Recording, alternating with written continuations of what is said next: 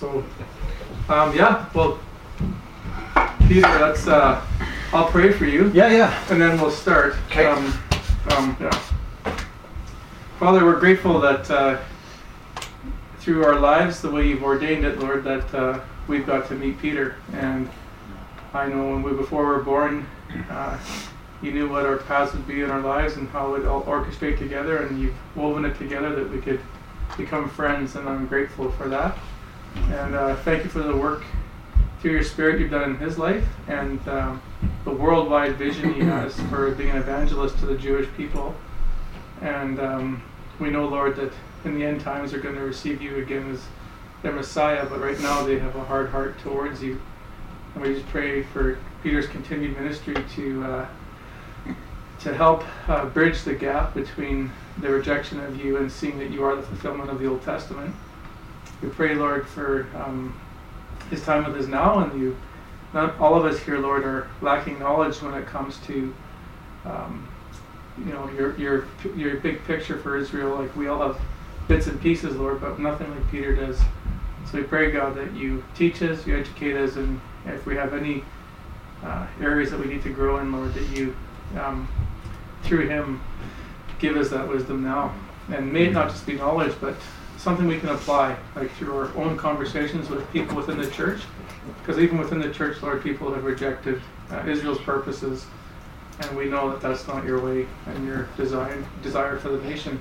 So God, just uh, yeah, give us wisdom and help us uh, grow in our own faith, and just speak through Peter. Um, I know he's prepared, but maybe your spirit has something new for him to say, or say it a different way that he hasn't said before. And, and we just pray, Lord, that we uh, that you guide them into truth.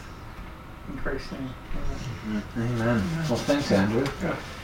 It's wonderful to be back here, and I'm excited about uh, to share with you about this. And um, just you know what I'll do is before I jump into this, I'm going to show a short little video about what I do with Br- Bridges for Peace. What it's an over it's basically it's a video about the overall ministry of Bridges for Peace. It's nice, concise, and short. But we've been around since 1976, based in Jerusalem, Israel. Um, the Canadian office, I believe, was started in '87. So I'm and it was started in British Columbia and it moved to Winnipeg. So when uh, my wife and I li- were living in Israel, and the Lord surprised us and called us back out of nowhere because we thought we were going to spend the rest of our days there. Um, we came back after three years and um, we joined the team here. And so I'm based at, we're both based out of Winnipeg, but I work full time at the Canadian office.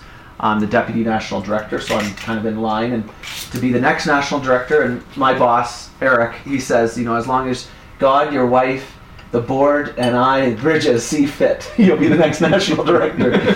but no, he, he, that's that's where we all feel that the Lord is leading us, and so. Uh, my responsibilities are, uh, you know, which which is the vision of Bridges for Peace is reaching out to the, the Jewish people and uh, showing them a genuine Christ-like love, connecting with them, showing them the love of Christ in every facet that possible, but also educating the church, re- reaching out and connecting to the church because of the the gap, this age-old gap between uh, the church and uh, the Jewish people, and in so many contexts, you know, when I speak say speak of the church in a larger context. I'm not maybe speaking about you or this congregation, um, but in a, in a more of a macro context that uh, the church is is quite arrogant towards the Jewish people, towards the the, the covenant, the, the whole concept of that.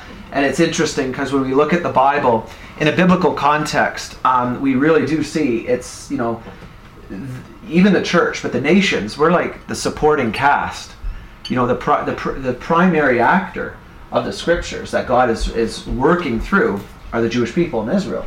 From Genesis to Revelation. And this is this is not an issue of favoritism. He chose them because he wanted to bring his light to the entire world. But he established a covenant with them to uh, reach that purpose. So we, like Paul talks about we're indebted to the Jewish people. We're indebted to the, to Israel and we're grafted in. And this is where we have life as a church through this olive shoot of Israel, and um, and so, but the the church has become so arrogant in in many ways, so arrogant they don't even know it, and um, they tr- rattle off other explanations of how this is even possible that the church could replace Israel, how this is all works out, and it's and it's quite an incredible thing. Um, in one side, you know, when you, we, we read the scriptures, we, we talk about and we read about the blindness or the, the veil of Moses, right, over the, the Jewish people's eyes, and that even through their unbelief, God is using their unbelief to reach the nations. It's an incredible thing that, you know, this is all about God, not us. If it was about us, then, like, it would be just like a complete nightmare. But God works even through unbelief. God worked through pagan kings that never even knew him in the Bible and God also can work through people's unbelief. And that's how amazing his mercy and love for the nations um, is, is that even through Israel's unbelief, he can he'll reach the nations through their unbelief. And that unbelief will then be turned into belief. It's this incredible plan of God. He, he exists outside of space and time, and what's you know, it's our our issues are so micro compared, and um, and so we're we're so as there's like this veil of Moses in so in ways over the Jewish people's eyes, there is a veil of blindness over most of the church, and these things are are manifesting um, from replacement theology, the idea that the the church has replaced Israel and got all the blessings and the covenants, and the Jews, the poor Jews, are stuck with all the curses, and there's they're literally cut off in this in this uh, theology. But that breeds Christian anti-Semitism, and these things are alive and well in the church today and being taught in, I would have to say, a majority of Christian seminaries and colleges. And, uh, you know, there's nothing new under the sun. And uh, yet, God's going to have the final say. And, um, and so that's why there's a need for an organization like Bridges for Peace. Um, and that was from, the, from our inception. So this video just show, talks a bit about that on that side. Bridges for Peace Christians supporting Israel and building relationships between Christians and Jews in Israel and around the world. Bridges for Peace, 50 years of blessing Israel and the church through compassion and revelation. Compassion, feeding Israel's hungry, caring for Israel's needy, repairing homes, giving hope to children in poverty, helping the Jewish people return to their ancient homeland. Assuredly, I say to you, inasmuch as you did it to one of the least of these my brethren, you did it to me. Revelation, bringing the Bible to life in its ancient telling the story of Israel's miraculous rebirth, connecting Christians and the Jewish people through a grassroots global team of Christian representatives. For God's instruction shall go forth from Zion, the word of the Lord from Jerusalem. Bridges for Peace, a Matthew 25 ministry dedicated to supporting the nation of Israel and bridging the centuries-old gap between Christians and Jews. Bridges for your Israel connection. Okay.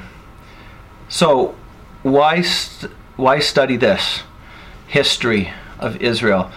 Why, like both biblically and extra uh, outside of the Bible? Because um, some of these, well, some of what we're going to go over today isn't mentioned in in.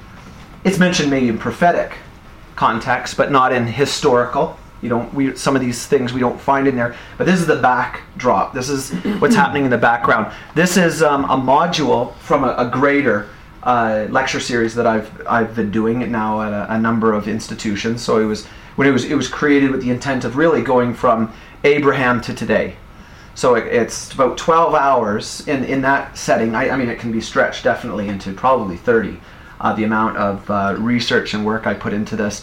Um, and so, but it, it's it's supposed to equip. It's um, the purpose of this was to show, um, especially for the biblical period, um, the Hebraic context, the culture, the customs, um, the background to that Jewish interpretation of how, how do Jewish people see scriptures, which the scriptures. We have a lot in common, and I'm, when, I'm when I'm speak, uh, speaking of Jewish people, I'm, so I don't have to keep repeating myself, in a, in a context of a religious Jew.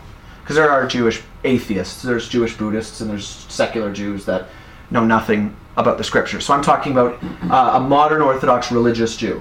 In that context, we will have a lot in common with someone like that.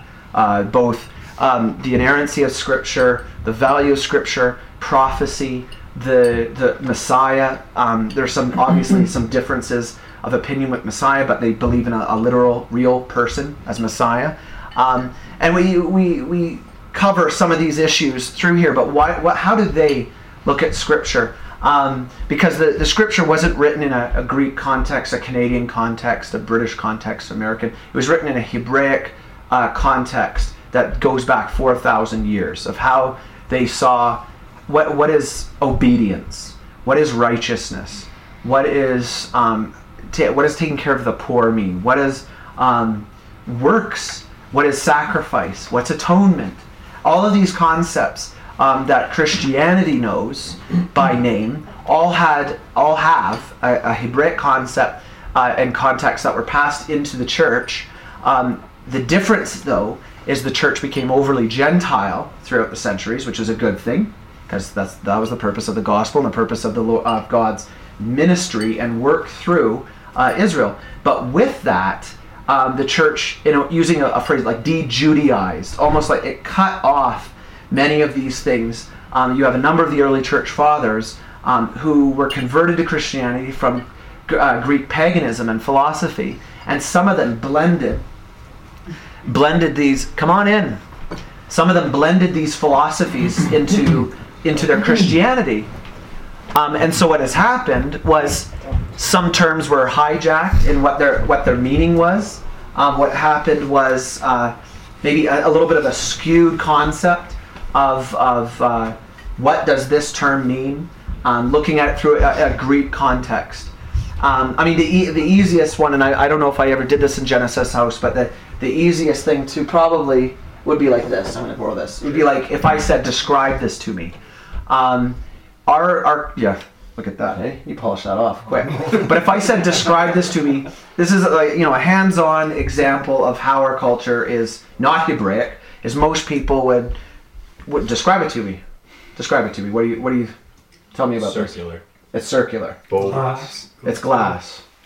What else? Anything else? Transparent. Okay, transparent. So that's those, these are all Greek Greek concepts. So we're a, a Greek-minded person, which is our whole culture has been influenced by this, is affected by form. That's how we see things. Um, form. What does it look like? You know, uh, aesthetics, things like that. The Hebraic uh, mindset is what does it do? Function. So they would say that's a bowl to hold food. That's what they would say. They would just tell, oh, it's glass, it's this. The first thing, the most important thing to the Hebrew, um, the ancient Hebrew, and right up through Jesus' time, because the Hebrews were a very oral, uh, cultural people that passed everything down very rigidly. So they're concerned with function. How does it work? They don't care about what that's made out of, the fork. It is used to shovel food into your mouth. I can survive with this because I can take food, put it in there. I can do all kinds of things. That's and that's when we read the Bible, the authors of the scriptures, that's where they're coming from, which is why Jesus talks about the heart all the time. He's talking about the heart, which is maybe even a better way of saying than law, which is commandments, equals obedience. So in our Greek mindset, we usually say that equals legalism. But to the Jew, no, that equals obedience. This is what I live out. This is what I do, the function of what I do. Um, so when we read scriptures, we, we almost have to, you know, if we want to unearth those hidden gems, if we want to understand the, the, the, the Bible in its fullest context, its full body of context, and I'm not saying a person who isn't trained Hebraically or knows Hebrew and these kinds of things can't understand the Bible. Of course, I'm not saying that. But if we want to under, uh, go deeper and understand what's really happening here in the world that it came from, we have to think Hebraically. We have to kind of reverse our mindset and look at you know what did they intend when they wrote this stuff so in in that same breath there's a history going on here. And we see all kinds of things. The bible it, it brings forth history but it's in, in, a, in a different way than you're reading just a flat out history book. And oftentimes the authors of the bible are assuming that the reader knows what's happening or knows the context or knows the culture. I mean you know like the apostle matthew writing 2000 years ago and he's right he's not he doesn't have to go into every little detail about passover what passover is anybody reading his gospel knows exactly what that is. But we're separated from 2000 years. We have to understand what is passover to understand the full dimension of the last supper which is a seder passover meal. So th- there's incredible value in, in studying the history which is why this was created which was to bring us into the history, which then shows God's kind of God's finger working behind the scenes. And wh- where we're going to start, hopefully, we'll go to today is, and we'll have, unfortunately we have to kind of move through it. This isn't going to be exhaustive, but we're going to go with kind of the rise of the Maccabees right to the end of the Second Jewish Revolt, if we can cover that, which will include the the world of Jesus. And I'm going to I'm, we're approaching this from a very historical context um, of unearthing these things, but hopefully you'll start to even read your Bible and some of these uh, stories a little bit differently and start thinking a little bit differently in regards to what was happening here. Because while this was all going on, while this is all marching forward, a, there was a whole history of nations and people that were impacting the Jews and where we find ourselves today. So we're going to just start with the empires, kingdoms, and the republic. And when when we you go through your Old Testament, the Tanakh, and we we go through we have the Assyrians, you know, right? You have you have Saul, David, Solomon, Rehoboam, the nations divided in the northern kingdom of Israel, the southern kingdom of Judah. They go on. The northern kingdom is quite evil. A lot more. They have a, they're a string of way more evil kings than the the south. The Assyrians come in and destroy the northern kingdom in 722. Um, later, the kingdom of Judah, the southern kingdom, is destroyed in 586 under Nebuchadnezzar under the Babylonians. Babylon is replaced by Medo Persia, and then the Medes kind of just fade out, and Persia becomes the, the giant. And Cyrus, and this is the prophecy that Jeremiah predicted, and well, not predicted, but prophesied.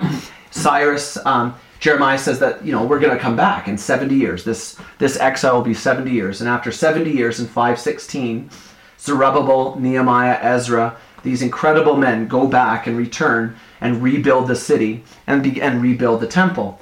And we have Ezra opening up the Torah, and he's, he reads it, and it's an incredible thing when you read it in Ezra and Nehemiah. When he reads to the people, uh, for many of these people, for the first time they've ever heard this, like read in full, and it's they rise up and they and they stand like all day listening to this, and it's just an incredible thing. And uh, Ezra was also a scribe, so he he's we you begin to understand a lot more about these men. He's not just a Jewish man. He's not just a leader. He's a scribe. He writes Bibles and on scrolls. But it's not just writing a Bible. There's a whole uh, system behind that of incredible significance of how they write, um, singing it and, and counting the letters and, and this, uh, just everything and the value. They don't worship the scrolls, but this is God's word. This is literally the word of God, unchanged. That's what they that's what they believe. That's what we believe. The scripture tells us. And so they they return, but not all of them come back. There still is a Babylonian Jewish community that stays. But we have uh, Ju- Judah, in a way, it, it becomes a satrapy or a, a province of Persia. It has semi independence, but it's able to um, rebuild. And uh, Persia then is replaced by Alexander the Great. Persia becomes incredible and massive, and per- all these empires are expansionist. So Persia continues to press. It's not working on that, is it? Oh, whatever. Um, it continues to press westward, and it, and it expands, and it starts to infringe and push against the, the Greek colonies and the Greek kingdom of Macedonia, which is expanded by King Philip, which will be Alexander the Great's father. And he expands this with the intent of invading uh, Persia. Because we all know about the, the, the, Battle of Marathon, Thermopylae, these kinds of. There have been Persian invasions happening um, during you know the, the Second Temple period when Zerubbabel and then come back. Persia is already expanding and pushing and, and threatening the Greeks. Um, when Alexander the Great's father is murdered, he's assassinated, Alexander of Macedon uh, basically uh, bring, starts kind of a you know a rumor whether it actually was solidified with proof or not. You know, Darius or Darius has paid uh, gold coins to kill my father. Basically, the king of Persia has assassinated the king of Greece, and Alexander is able to unite the Greek colonies, and he marches east um, with a, a, a large army, dwarfed when you compare it to the, the armies of Persia. But it's incredible of the conquest, and this map just depicts that, that he literally conquers practically the, whole, the known world. Um, you know, he stretches right down to India. And he dies at 33 years of age. from uh, his body is just weak from wounds, excessive, excessive drinking, and uh, like that's probably actually what killed him. Is that he drank so much his body was unable to recover from the wounds. I mean, he he'd been wounded many, many times, but he dies in Babylon, and he doesn't name an heir. Um, he just says, "My kingdom will go to the strongest." That's that's according to uh, the the people that surrounded him on his deathbed. That's what he says. My kingdom will go to the strongest because they're all asking, "What's going to go? What's going to go on with your kingdom, Alexander?" And Alexander's desire was to create a one world.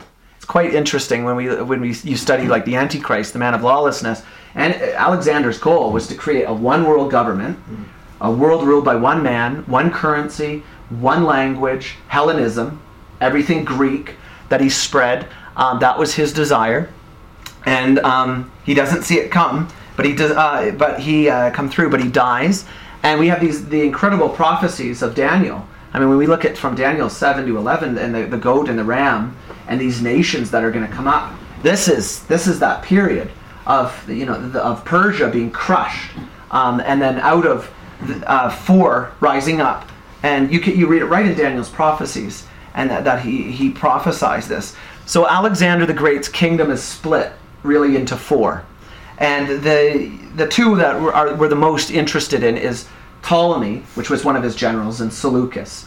Ptolemy ends up taking the lands of Egypt, and at this time he also takes what would be modern day Israel, the land of Israel. So Ptolemy takes this and this. Seleucus takes pretty much most of everything eastward, and Seleucus. Um, uh, is also was one of his. Those are the two most powerful generals uh, under Alexander the Great, and all of these men are um, they're Macedonians, but they're Hellenized, so they're in the, they are controlling land that has been thoroughly Hellenized, and this is their intent. And this is this will kind of just show you a little bit of the four main ones. So there's others like Parthia and Bactria. Those lands get siphoned off um, and ruled by other kings, but we're interested in the Seleucids and the Ptolemies, or the mo- and the the mo- major two ones, the green and this yellowish tan color. Those two are rivals, and none of the none of the um, these Greek generals get along. They're always competing, and they're always trying to um, conquer each other. The Seleucid, um, uh, they really see themselves as, you know, the inheritors. This should have all been ours. And so they're always at war with the Ptolemies. And um, throughout these wars arises a man named uh, Antiochus Epiphanes, and his name literally means in Epiphanes is God manifest. And the people that all hated his guts would call him Antiochus Epimanes, which meant madman. So they did like a spin on his own Greek name and called him the madman. Um, but Antiochus uh, Epiphanes saw himself as an Alexander the Great. Um, he wanted to restore uh, the honor and order of his nation, and he was also uh, he when he was growing up, his father had lost a massive war against the Romans, and the Romans at this point were a republic, not an empire. So this is before Julius Caesar and all of them. So his father had lost a war and had basically given up his son as a hostage, and that was a, a, a custom that they did in those days to um, basically to guarantee payment. Because when you would lose, right, the people you lost to would say you owe us this money every year, and they would they basically um, took like a massive amount of money from the that the Seleucid kingdom had to pay to Rome every year. But the Romans would take hostages to demand to ensure that the payment. If you don't pay, we'll kill your hostages. Well, this is the son of the king. So Antiochus spent years in in Italy in Rome watching and observing the Romans. He, he was treated very well. These weren't prisoners. He would have been feasting with high level uh, uh, Roman aristocrats. He uh, studied their armies, how they uh, and their their paganism, their form of paganism, everything. But he hated Rome. And when he was released after the conditions were met, he basically went back to the, his kingdom, became king, and said, "I'm going to pay the Romans back, um, but first I'm going to destroy the Ptolemies." And uh, he waged a number of wars with the Ptolemies, pushing them into Egypt.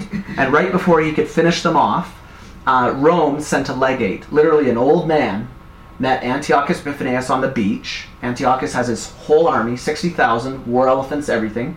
And Alexandria is right in front of him. He's about to take it, and he's met by this old man on the beach, this Roman legate, who basically gives him uh, an order and says, turn your army and leave uh, and go back, like to Antioch. You're not welcome here, and you this is you can't go any further.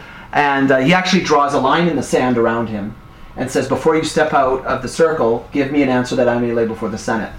And this king accepts, and he says, We'll retreat.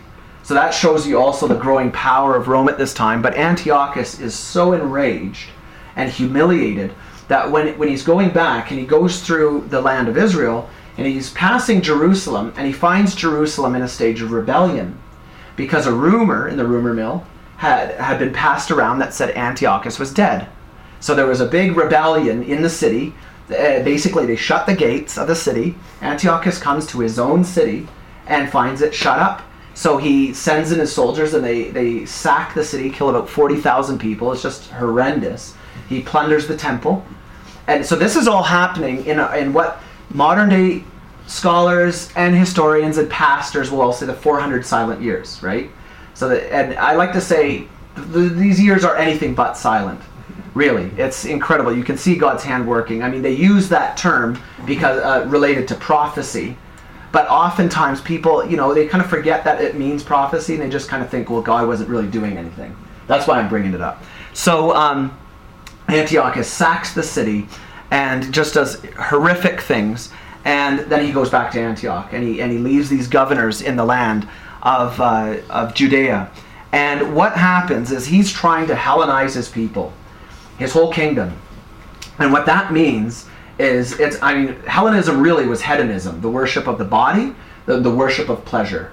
They literally and physically worshipped it. Like if you even if you were a sick, if you eh, had a disease, you were like to be put away. Like that's you know even babies would be the infanticide. They would be, just be abandoned if they had a deformity because that isn't beautiful. So they literally worshipped the body, worshipped pleasure, and then had their gods. Well, that's okay for all the other people groups under Antiochus's thumb except the Jews. Because for pagans, I mean, it's not a thing for a pagan to just accept, well, more gods, whatever. You know, sure. I'll, I'll accept more gods, I'll get some more money, and I'll be a kinsman to the king. Like, why not? But to the Jews, this is a serious problem. Uh, the Jews of Judea were divided, though, because there were some Jews who uh, were Hellenists themselves. Um, you know, you really traitors to their own people, traitors to the Word of God, traitors to everything um, natural. And the, these people were so close to the king, so Hellenized, they were even called Antiochians. So they were like just buddy buddy with the king. You know, anybody anybody who wants to honor the God of Israel and honor the Word of God should be killed. Like that's just like the last thing in the world. And these these were Jews, but also some of them were priests. It's incredible. Um, and so what what happens is Antiochus is wanting to strengthen his empire so he can one day go against Rome. So that's why he initi- uh, initiates these edicts of Hellenism. You must offer uh, to Zeus as a, as a, which he basically put his own face into Zeus. Like you know he sees himself as the offspring of Zeus. So um, he sends a royal emissary to Jerusalem named Apelles, and, and they they take the they basically uh, dedicate the temple Zerubbabel's temple to Zeus, and they slaughter pigs on the altar, and then they have a whole orgy. Like it's just like in the Holy of Holies. Like when you read like this, it's just like everybody does this, and um, just a complete blasphemous act. And in this time, thousands of Jews flee Jerusalem, and they're like refugees, and they go into Judea, into the towns and villages, and that's where they settle. So he tells Apelles is this royal emissary. He is the power of the king to take that law as if Antiochus Epiphanes is there in the flesh. He is, he is uh, to take this to all the villages and force the villages to bend the knee to this, to this will. And um, what they do is not only that, but if you're caught studying the Bible, you are burned alive. If, you, if, a, if a Jewish uh, person circumcises their child, their son, the, chi- the son and the mother are to be thrown off the walls of the city if uh, you go up to offer sacrifice and pray in the temple, you are slaughtered because they they built a tower that could overlook and look down into the courtyards of the temple. So, and we know that that number of numerous Jews refused to do this and were and were killed for their faith. Like people still tried to go up and sacrifice, and the Seleucids would rush out with their spears and kill them, or throw women down from the walls. If you were praying, you were burned alive as well, and or uh, burned with firebrands, and like it was just a horrific time of intense persecution, uh, thousands slaughtered, and um, just a, very dark period. Yet in that period, we have this Apelles guy, and he goes to this village called Modi'in, and he and he and he meets with. I mean, he was meeting with the leaders of every village because that's what you do. If you get the leaders and their families on board, well, then the whole village will turn, right?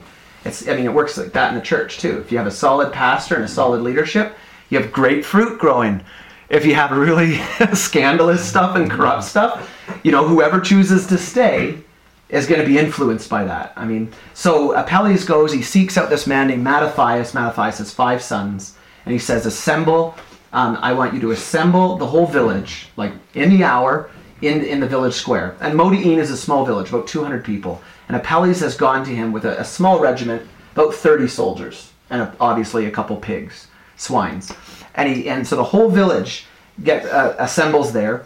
And it's said that Mattathias and his sons put on their best clothes, their, their Shabbat garments, their Sabbath garments. They put on their best clothes, groom their beards, and they come out there. And Apelles orders the, um, a number of the men and forces the men to build an altar. They build the altar.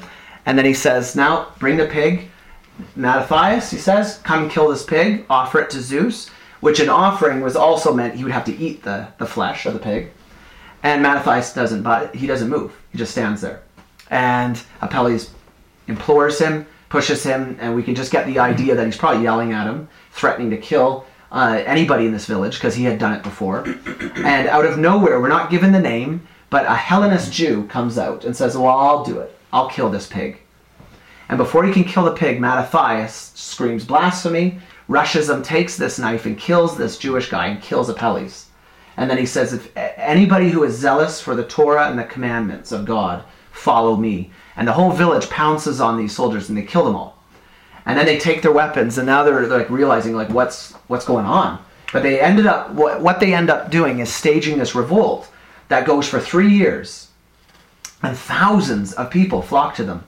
And in this now these are these are not soldiers. These are they're she- shepherds and they're you know they they're masons and they're carpenters and they're, they're they're potters and they're priests and they're scribes none of these people have any experience and they're taking on a superpower they're taking on professional soldiers that have decades of experience these these soldiers and they keep winning it's it's just incredible um, the, fir- the first uh, and, and Mattathias his, uh, second youngest son Judah becomes uh, the, the leader the general and the first army they encounter, there's 600 of these Jews, and they become known as the Maccabees. Judah Maccabi or Maccabi is means like to hit with the force of a hammer, or to be like a hammer that hits.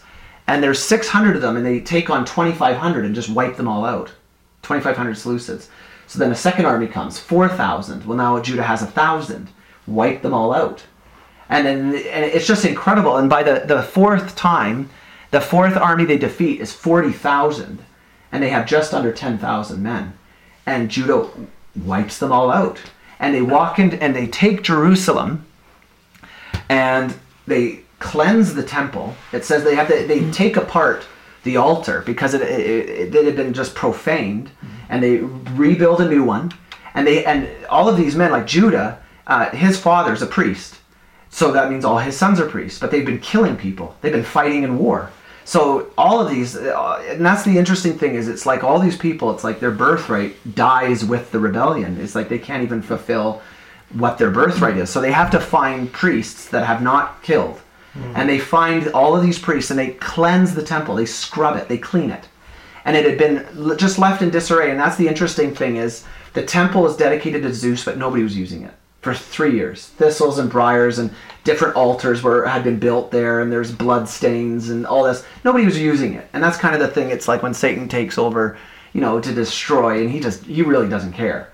And so they cleanse the whole thing and they dedicate it to the God of Israel, and they capture the city, and they uh, battles continue with during the years, and um, Simon the youngest ends up becoming uh, really the high priest because the Maccabees didn't have a king they would have a high priest uh, uh, because God is king, and the high priest would act as a spiritual and a, more of a political advisor as well. But this ushers in a period of, that we know of uh, about 100 years of Jewish independence, called the Hasmonean period. But this also is the story of Hanukkah. because when they capture the temple and they dedicate it, the, to dedicate it, they have to light the menorah, the seven branch. Now this is has nine, um, but uh, uh, the menorah has seven candles or seven places for the oil, and um, they only find enough oil for one day. But the, the the whole thing is that this this flame represents God. It's it burns twenty four seven. So they light it in faith, and it burns miraculously for eight days.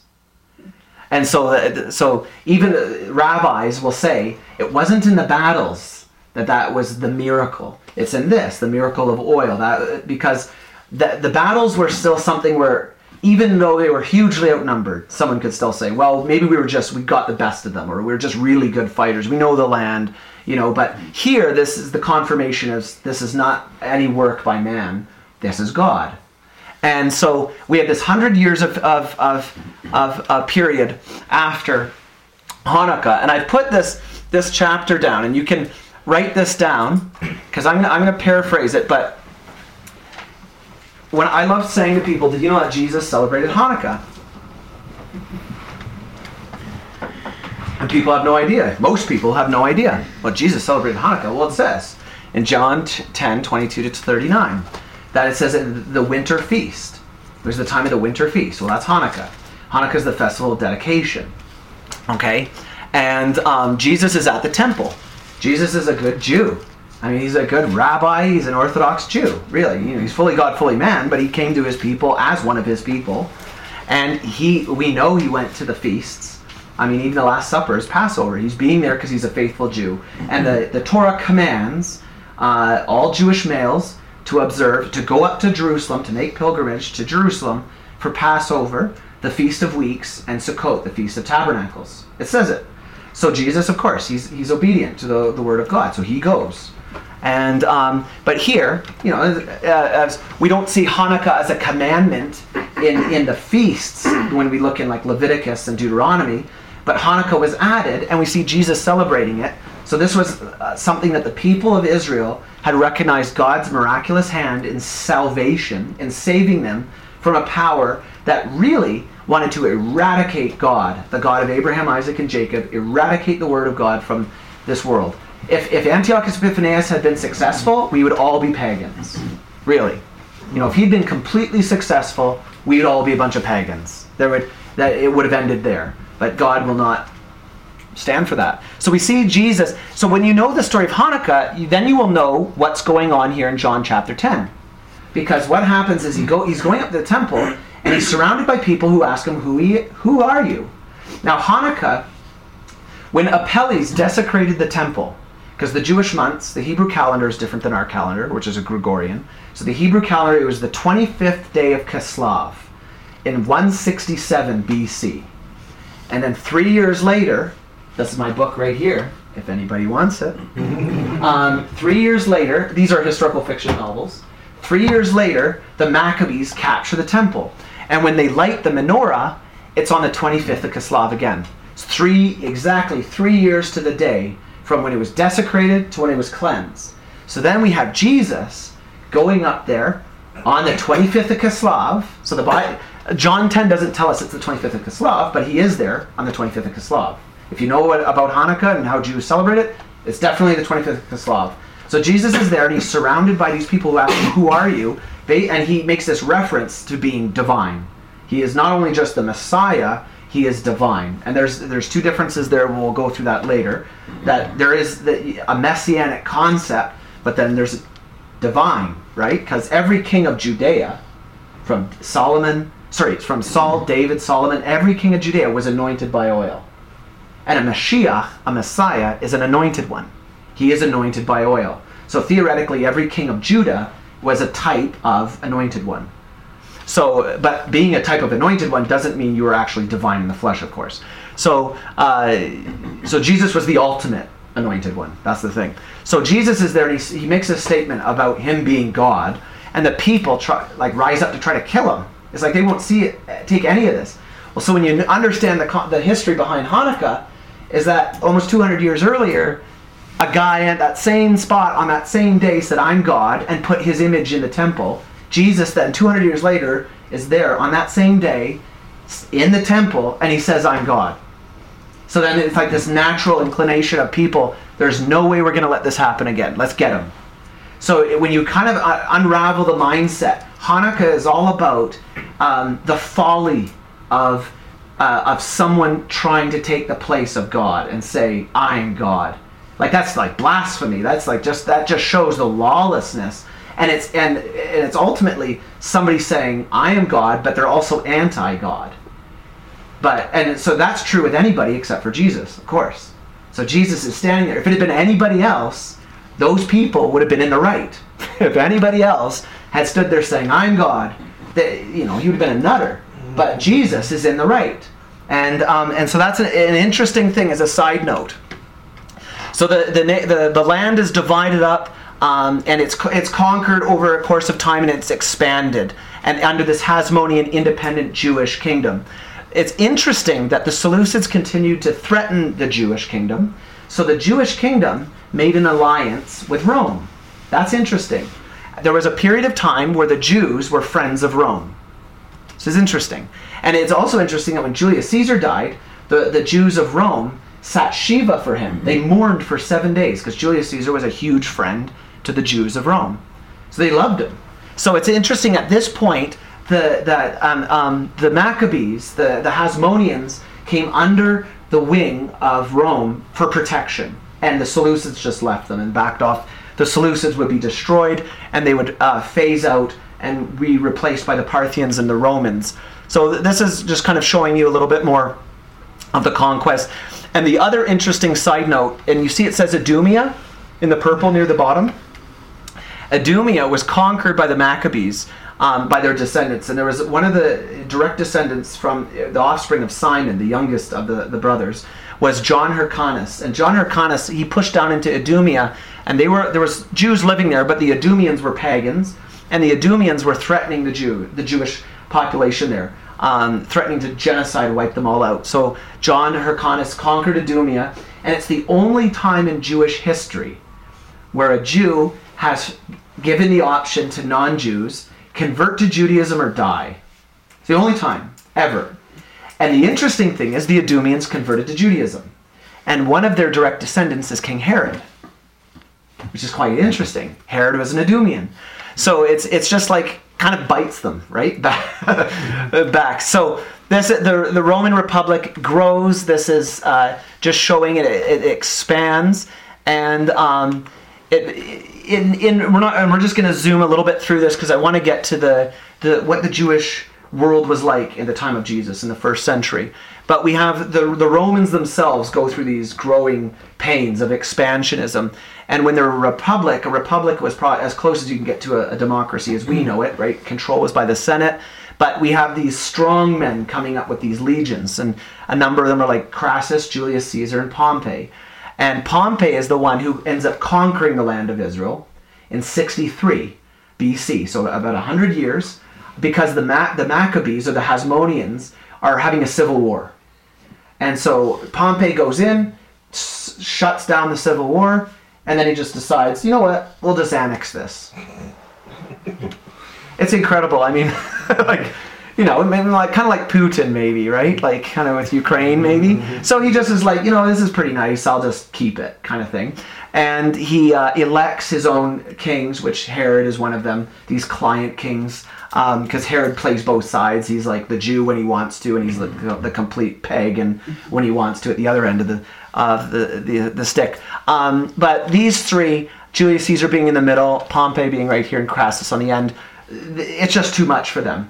And they, they have a civil war. Pompey gets killed. Crassus is just a spoiled, rotten, rich, rich kid. The, probably if he was alive today, they say his wealth back then was greater than anybody today. He would have dwarfed Bill Gates by like four or five times.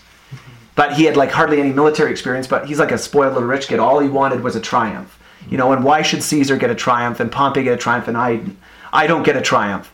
And he crushes the Spartacus slave revolt, but they don't give him a triumph because they're like, well, those were slaves. So he can never win. So he goes off to Parthia and loses his head, literally. Um, and uh, so Julius Caesar comes on top, but before he can really become, uh, you know, the one and only dictator, Brutus um, and, and a mob uh, murder him, of course. Then power is dispensed into a. They, let's try this again. a second triumvirate where they have these key people controlling power because the Senate's completely paranoid that if one person take power, like then the republic will be dashed uh, to pieces. What they didn't realize that it was already dashed to pieces. Um, the two ones, Mar- uh, uh, Octavian in the middle and Mark Antony in the end. Those are the two. When Lepidus falls out, but those two guys end up having this uneasy truce. Mark Antony falls in love with Cleopatra. She poisons his mind, like, oh, you could definitely take out Octavian. He he stages a revolt. Uh, Augustus com- flies in there. He doesn't fly, but he destroys um, uh, Mark Antony at the Battle of Actium, and Antony and Cleopatra both commit suicide. So that's how you get to just Augustus. Now, this is officially imperial Rome. He becomes like dictator for life. And that was the thing is the the role of dictator was supposed to be in a national emergency. Someone would declare di- be a dictator, elected, and they would hold that position for one year, and then give power back to the people. So, the, but the last person who took it and never gave it back was Caesar. so, so it's like I think I like this. You know, it's kind of like the whole Pompey taking Israel. You know, I think I like this. I'll keep it. And uh, Herod the Great. I'm not going to go too much into him, but he was uh, buddy buddy with uh, Octavian. This is how I can make it really relaxed history, right? Buddy buddy. He was buddy buddy with uh, Octavian. I mean, sorry, Antony. But when Antony was an and became an enemy of uh, uh, Augustus and then died and killed himself, Herod basically came crawling to Augustus, gave him gifts, and Augustus forgave him, and that's how Herod the Great continued. Otherwise, he would have just had his, lost his head.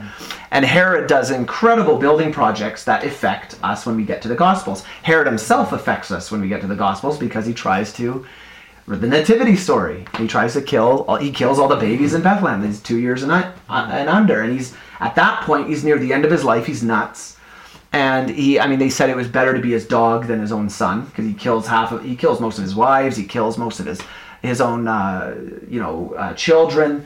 But he's a, a master builder, and he builds palaces all over the place. Caesarea, where Paul was held in prison. He builds Masada, the fortress of Masada. He builds Jericho, a massive uh, uh, palace at Jericho. He builds the temple. He, well, he renovates it, beautifies it, and he actually created an artificial mountain. He extended the mountain. It's incredible. And he also um, built a man made mountain outside of Jerusalem called Herodium, which was a fortress in itself, and he was later buried there.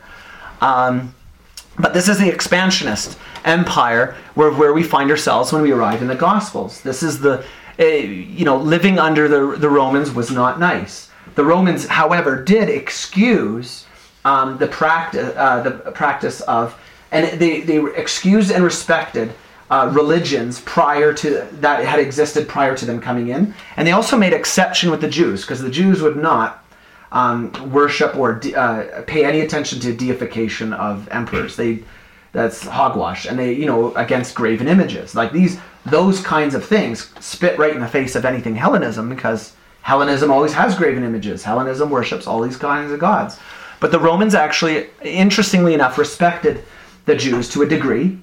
And they uh, said, well, okay, as long as the Jews offer a sacrifice of goodwill, on behalf of the emperor, not to the emperor, but on behalf of the emperor. Basically, they offer a sacrifice and say a prayer, you know, God keep the emperor in good health, kind of thing, and maybe something else behind when little whisper.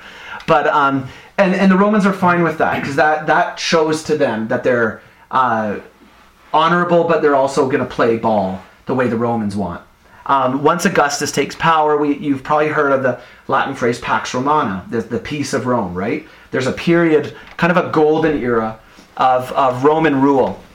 And um, it's during this time that we find uh, Jesus. But we want to, I want to turn slightly to understanding first century Judaism.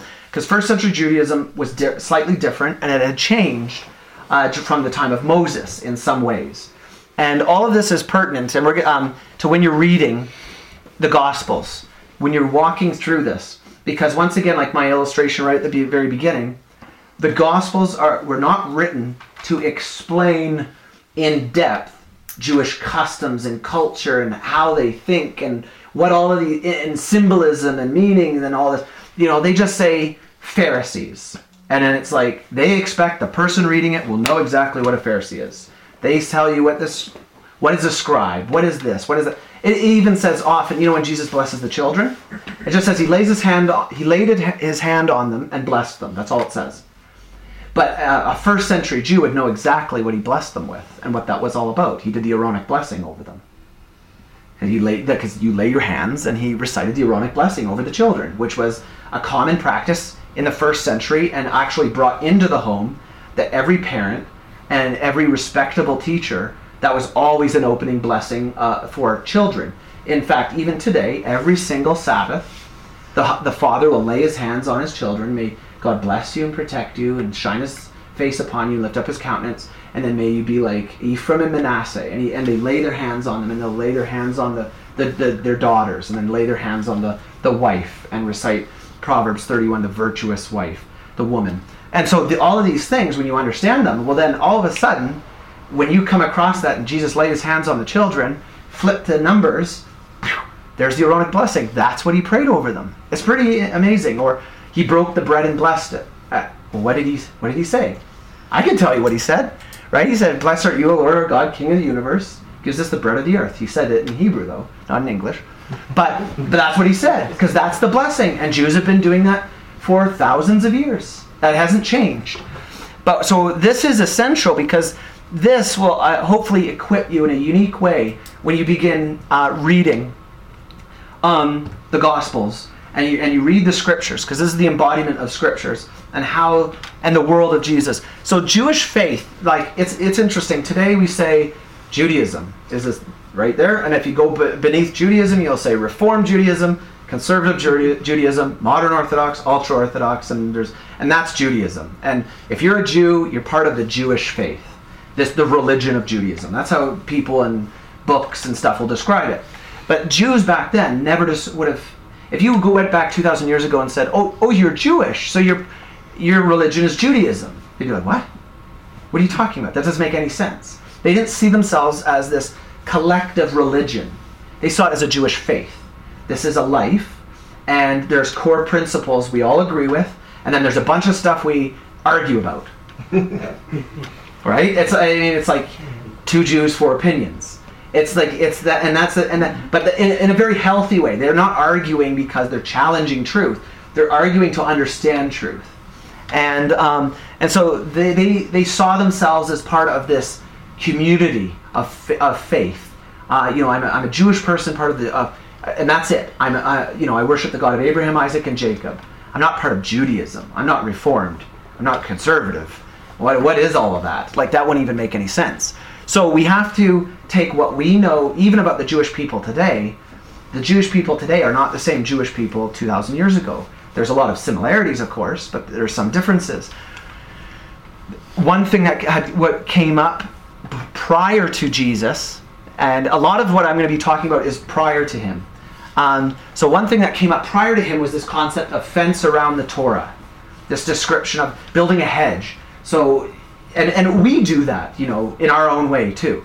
Like, you know, you don't want to stumble out of this. You know, we build a, what maybe so. What are some ways that we could build a, a hedge of, of protection to make sure that we don't pollute this, right? We we ring up things, or maybe we lay fences or guidelines, or or maybe rules or certain things. And once again, not talking legalistically here, but we we place things so that you know we don't stumble in, or we don't pollute this, or we don't water it down or compromise this, or allow external things that will do all of those things and water it down. We, we defend this, we protect it eh, because we love it. We love God, we love His Word. Well, the Jews are the same. They built a, a fence around the Torah because when you don't have a fence, what happens? It's easy to allow all kinds of things in. And the Jews at this time are looking back, oh my goodness, look at the Assyrians, look at the Babylonians, look at the golden calf, look at all of this stuff. This is what happens when you compromise. This is what happens when we allow external things that have no business here to affect us and to change interpretation or to neglect. Look at Hanukkah. You have Jewish priests eating pork and worshiping Zeus. Like that's like that's just it's complete hogwash, right? That's Yeah, exactly. hey, that was good. Um, you know, don't edit that out. That was good. Um, anyway, Finally, after 10 years of knowing you, have a good one. yeah. So they build a fence around the Torah. They're going to protect. And and wh- when you want to protect something, you have to. It's all or nothing. You have to like all guns a blazing. Anything that threatens it, you have to protect it. And so th- this concept of a fence around the Torah is very pertinent and very strong in a, in a leading up to the century before Jesus. The, these concepts begin to really resonate among the people. There's always been an oral Torah. Not many people know that. This is and, and I'm speaking. This is how Jewish people, right? So uh, the Jewish idea of the oral Torah was at Sinai, God gave the written Torah, and then He told Moses orally how to keep it. Basically, the instructions, and that was passed down. And it's interesting that the, all of this stuff predates, way, way, way predates um, uh, Jesus. Um, the oral Torah was finally written into a written form three centuries after Jesus, but it was had been orally kept for hundreds and hundreds of years. So some of what Jesus talks about and some of his examples um, when he's talking with teachers, he's talking with the oral Torah. Some of the things that he talks about, he's re- that's what he's referencing to. And we can see that um, now a lot of Jews believe the oral Torah was inspired.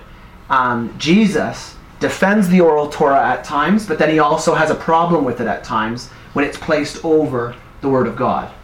So Jesus, i- Jesus is like a purist. He's like, you know, traditions are okay, so, and some of these commandments are fine with the oral Torah, but that is not the Word of God, and this is the Word of God, and we need to listen to it. And and, and he's that's he, he's begging the community to come back to a pure form of biblical worship. Can you give an example of like where he would, an example of Yeah. oral or Torah which would not be written? Right. Um, the washing of the hands.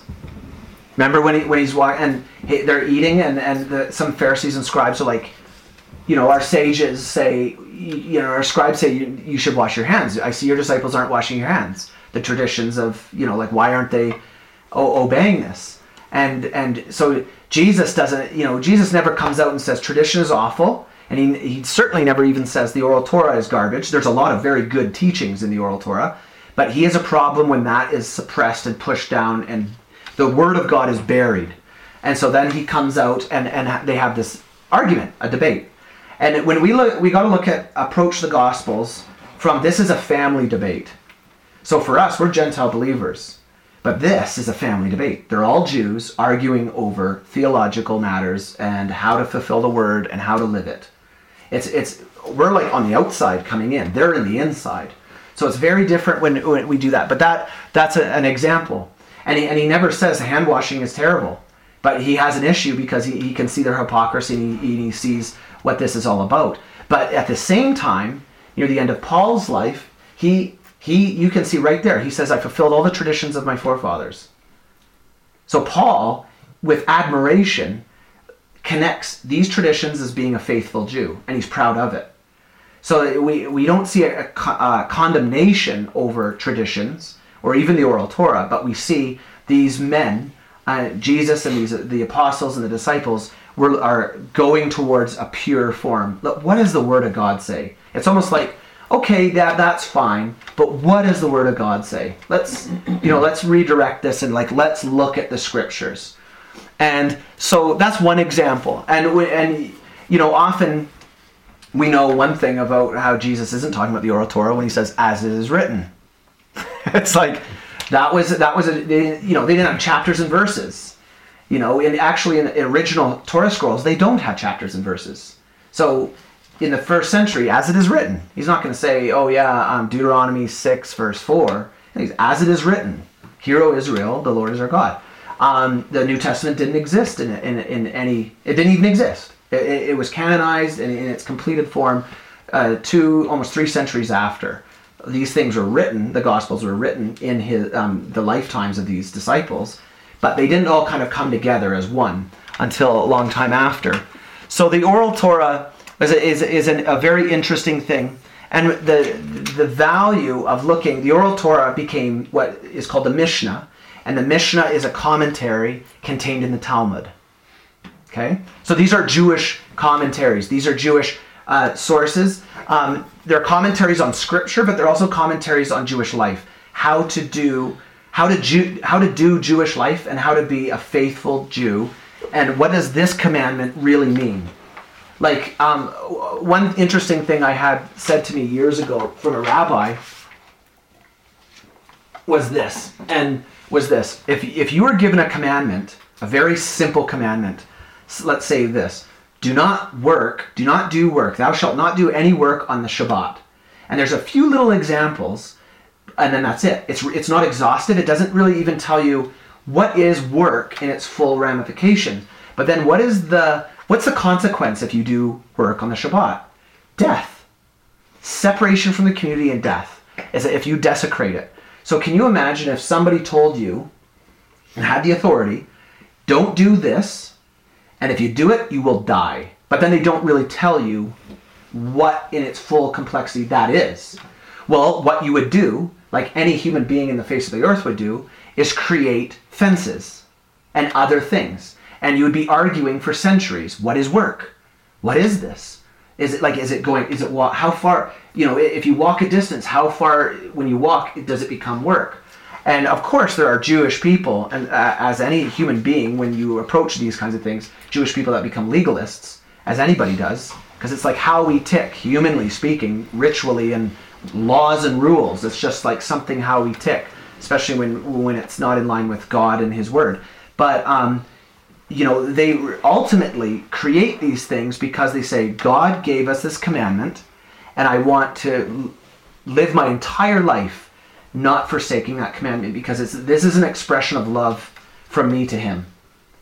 So it's so one thing that Christians and Jews often miss is when Jew when Christians look at the, the at Jews, they say, "Well, you're a legalist. You're working for your faith. This is a burden. Could become a Christian, and and you'll have the burden torn off because we're under grace, not under the law." And um, but for the Jew, that they miss the point because they, they look at that and say, "But this isn't a burden. My beloved has asked me to do this, and I am happy to do it and go the extra mile. That's literally like how the typical or average modern Orthodox Jew would think. I'm, this isn't a burden. I'm, I don't believe that I'll get to heaven because of my good works. I'll get to, I'll get to heaven because I love God with all my heart, soul, and strength, and I love my neighbor as my as myself, and I'll I'll live my whole life serving the Lord, and heaven is the reward for that. That's how they that's that's how they think, um, and there's a lot of truth in that. There's there really is. So with it, it's it's a very complex thing of how Jews you can't just nail them down in, in the first century. Oh, this is what they all thought. No, it's absolutely not. You know, there's about forty thousand Christian denominations in the world. Like so, you can't even say Christian equals that. No, there's like a million different Christians that would argue with those points and say no, I don't believe that or that. You know, so you have all kinds of things. There, there were complex people. Um, the feasts of the Lord in Second Chronicles 8.13, they're the, the, the feasts of, often people say, oh, the Jewish feasts are the feasts of Israel. Well, Chronicles describes them, these are the feasts of the Lord, and they're given at Sinai to Israel as these appointed times. Passover, um, Sukkot, the Feast of Tabernacles, tabernacling with God. And it's amazing in John, how it says the word came and tabernacled among us. So there's many people that think Jesus was most likely born during the time of Sukkot. Feast of Tabernacles. And there's lots of imagery there.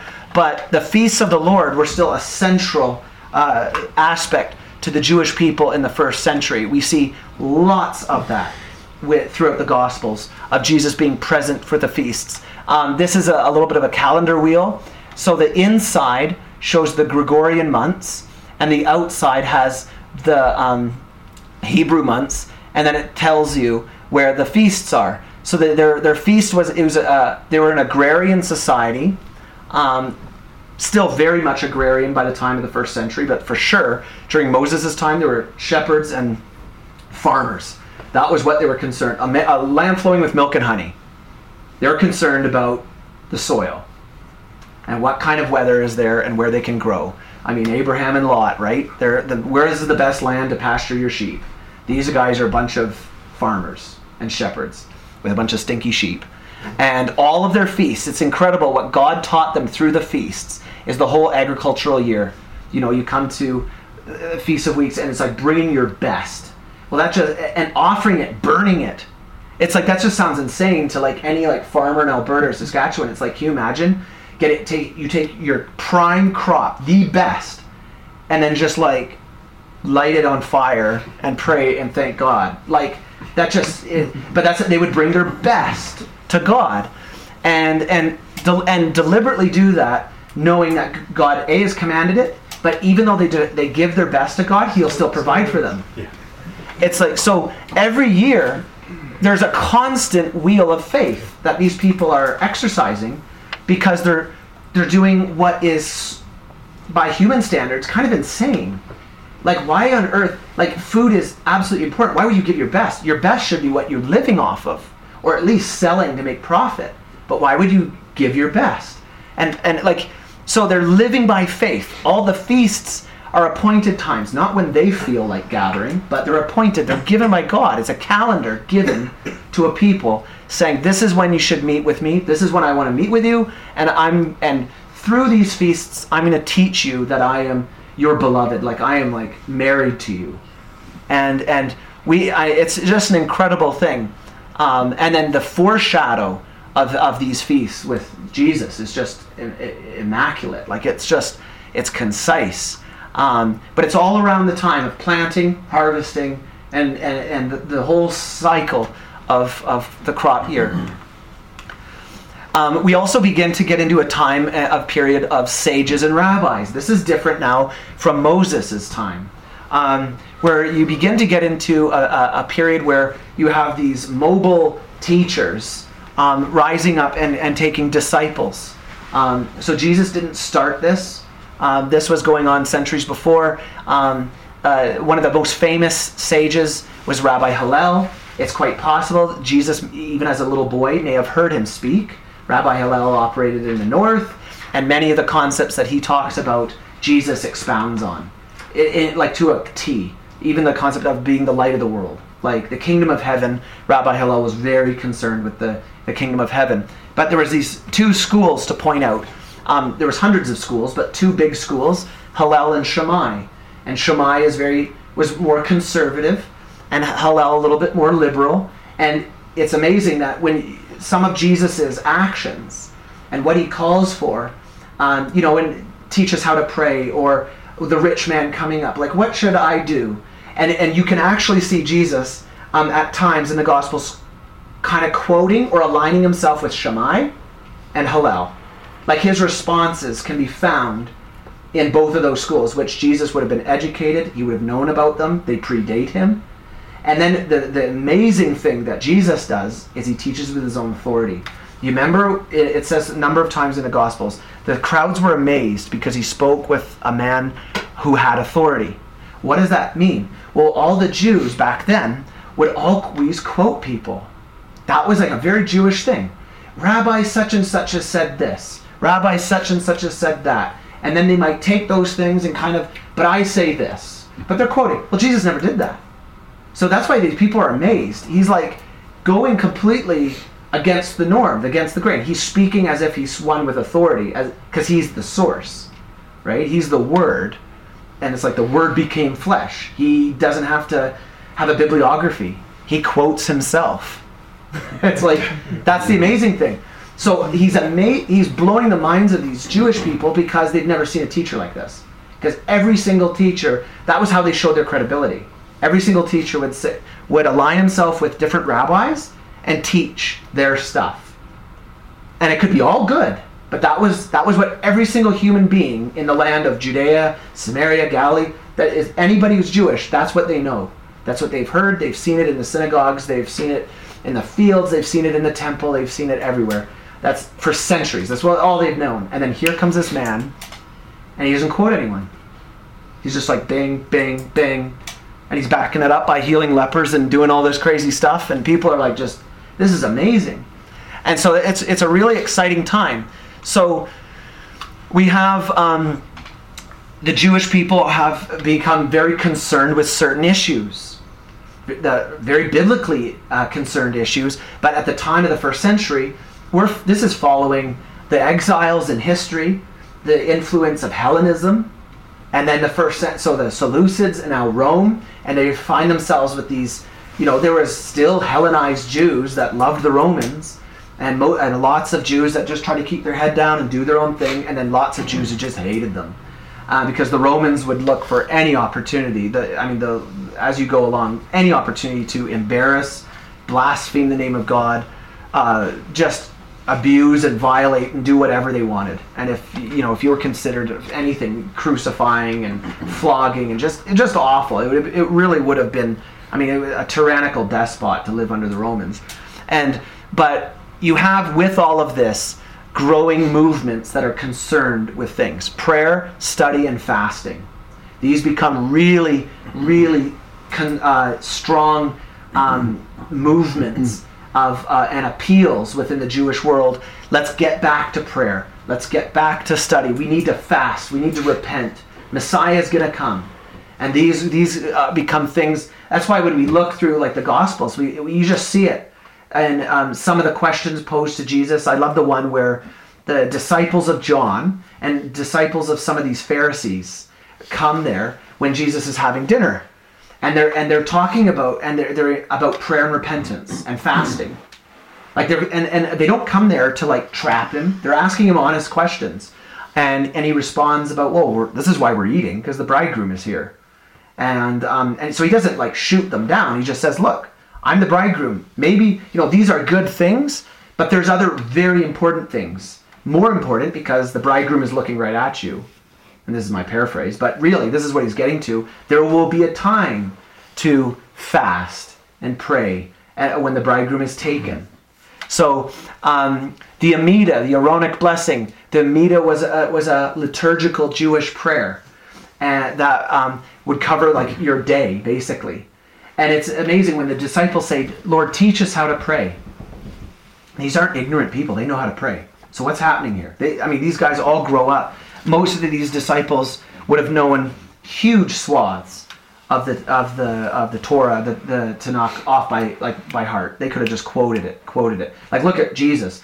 Yes, he's the Son of God, and you can quote all this stuff, but that was a very rabbinic thing too. If you were a rabbi, more than likely you would know the first five books by memory and most of the rest of the Old Testament by memory. You would just so as it is written. They're not like looking up on their iPhone or going to a library to look in their commentaries. They know this stuff. So what's happening there? The, the disciples would say, "Teach us how to pray."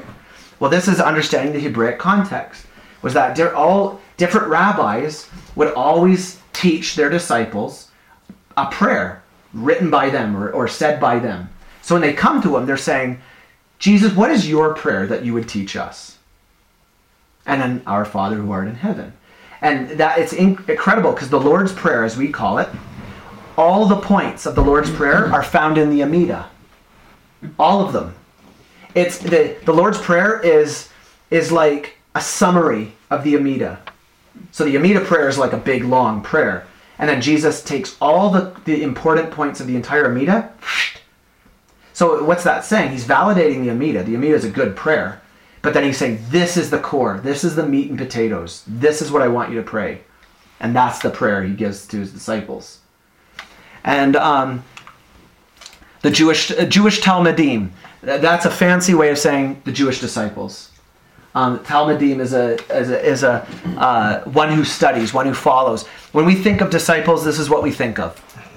Like, I don't know about you, but I don't think I could live up to any of their expectations because I have never had a halo around my head or looked like that um, with a strange, unguarded, elongated uh, face.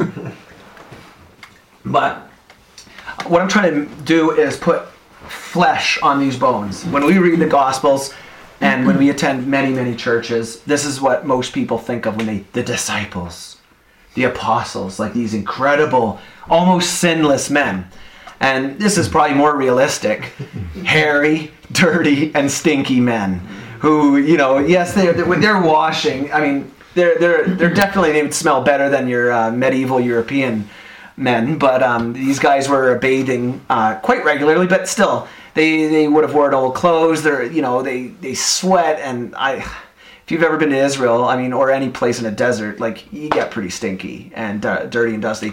But what a Talmudim really was, to summarize the whole, uh, the whole concept of being a disciple, it's this one who follows in the dust. One who follows in the dust. If you follow in the dust, that means you are not impo- as important as the one you're following. Like if you're eating dust, you know, it's like you, it's like if you ever, uh, when you were young, had a pedal bike with your buddies and you're at the front and on a, like a dirt road. That's where you want to be. Like the worst place hmm. is at the back. Even if you're driving in your car, like I'll hmm. put shut off the uh, the outside air, right, and circulate it because you get the dust coming through. Hmm. That's not a place. But for a disciple, man, you like stick your tongue out and eat that dust. You wanna, you know, you wanna be one who walks in the dust.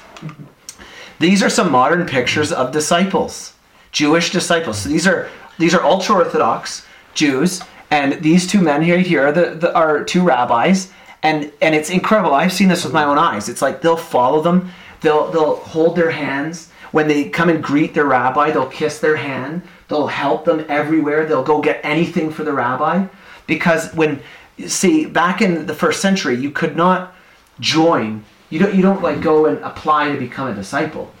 Um, you don't go to a, a school and fill out an application and talk with the registrar. You have to be called. If you're not called, you'll never be a disciple. Yeah, a disciple back then was always one who was called. They that's why you find the disciples they're, they're just doing their fish. They're not like going out and like with like surveys and trying to like run out to every rabbi. They're just out working. And Jesus calls everyone.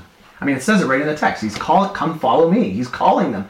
He even calls other people that say, oh, I don't have time for you, or I got to go do this. And then his comment, you know, the dead, let the dead bury the dead. Um, but Oh, wouldn't that the comment many are called, few are chosen? Is that would that have relation to this sort of yeah, sense? yeah, because a, a, a, a rabbi never wanted many disciples. It was always a core group. And in there are some scholars that say it's it's interesting, but there are some scholars that say in the first century that core group was around twelve. Uh, that was like considered like a prime because they were all mobile. But it was there was a payment transaction here. Basically, it was a rabbi calling, and if and he would only call you if he saw something in you. Now Jesus sees the heart because that's what because no rabbi in their right mind would call a tax collector. Like my goodness, you're inviting like that. That guy's like buddy buddy with the Romans, and he like rips off everybody. Like that's what he's known for, right? So Jesus sees the heart though. But um, there's a transaction here. It's like if I call you and you and you come, you only get one ch- one time. You you can't you can't say oh I got to go do this or that or you know I'll join you in six months from now. You respond to that call. If you respond to that call, in payment because of receiving uh, the teachings of your rabbi, you look after your rabbi. That is your number one responsibility. Where is he going to sleep? Where is he going to rest? Where and where is he going to uh, where is he going to get his food? That's why the disciples are like running around constantly and uh, and trying to protect Jesus and keep the crowds away. And they're always concerned with food and sleeping.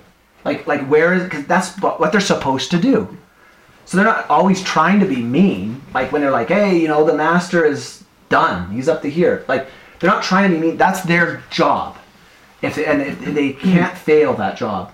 And then it, with the disciples, there's always a primary disciple. There's a senior disciple among the group, and he usually answers questions first. And he would usually take over. That when the rabbi died, he would take over as a direct, um, basically descent or teacher, and um, and uh, the rabbi's ministry. Who do you think that was? Pardon? Peter. Peter. So Peter's a primary disciple. That's often why he replies first. He's expected to. He's not just flapping his tongue. He's supposed to. And the, all the other disciples would look to him when he would speak.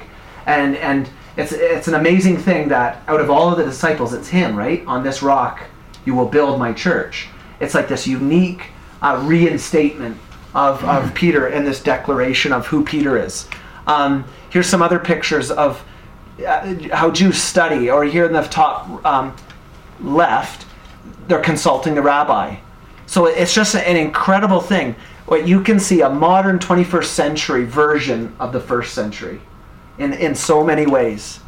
And like, look at the age of these kids. They're like, and how they read scripture. And he's holding on to the the tassel, which on the the hem of the garment.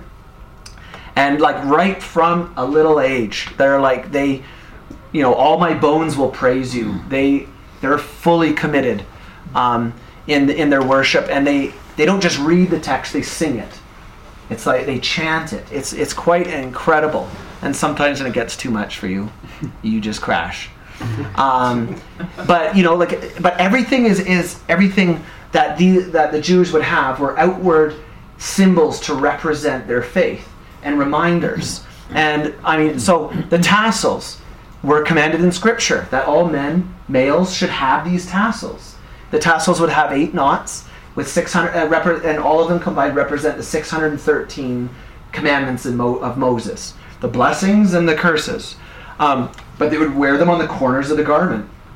And every time you would see those, like look at the little boy here, he's holding it. Every time you would see those, you would know I'm a follower of the God of the Bible. I am I am part of the covenant of Israel. I th- this is commanded of me. There's a modern picture of uh, a Jewish man wearing them under the shirt. Um, the mezuzah, uh, you know, have have them on on either the doorposts of your house. You know, fix uh, have them as frontlets on between your eyes. These commandments, and the Jews look at those and they take them literally. Okay, I'll have it on the doorpost. So on the doorpost they have this scripture, Deuteronomy 6, 4 to 9, 11, 13 to 21, written on a tiny little scroll and rolled up and put into a mezuzah box. And so whenever they walk into their house, they'll kiss it, and uh, many of them will recite it. And it's it's this this you're you can't get away from it. Your life is saturated, but the Word of God. There's a little picture that, blown up. This the scroll's about the size of a cue card, and that's inside the box as frontlets between your eyes. so this is the tefillin. They'll wear, and three times a day they'll wrap tefillin. A boy, when he turns 13 years old, when he has bar mitzvah, that's when he gets his first tefillin set. And the tefillin has the five senses. So the box on the the, he, uh, the head has four, and then the the box on the, the arm has one slot. They have these so five slots, and they have the the, the little scrolls, the parchment put into the each one.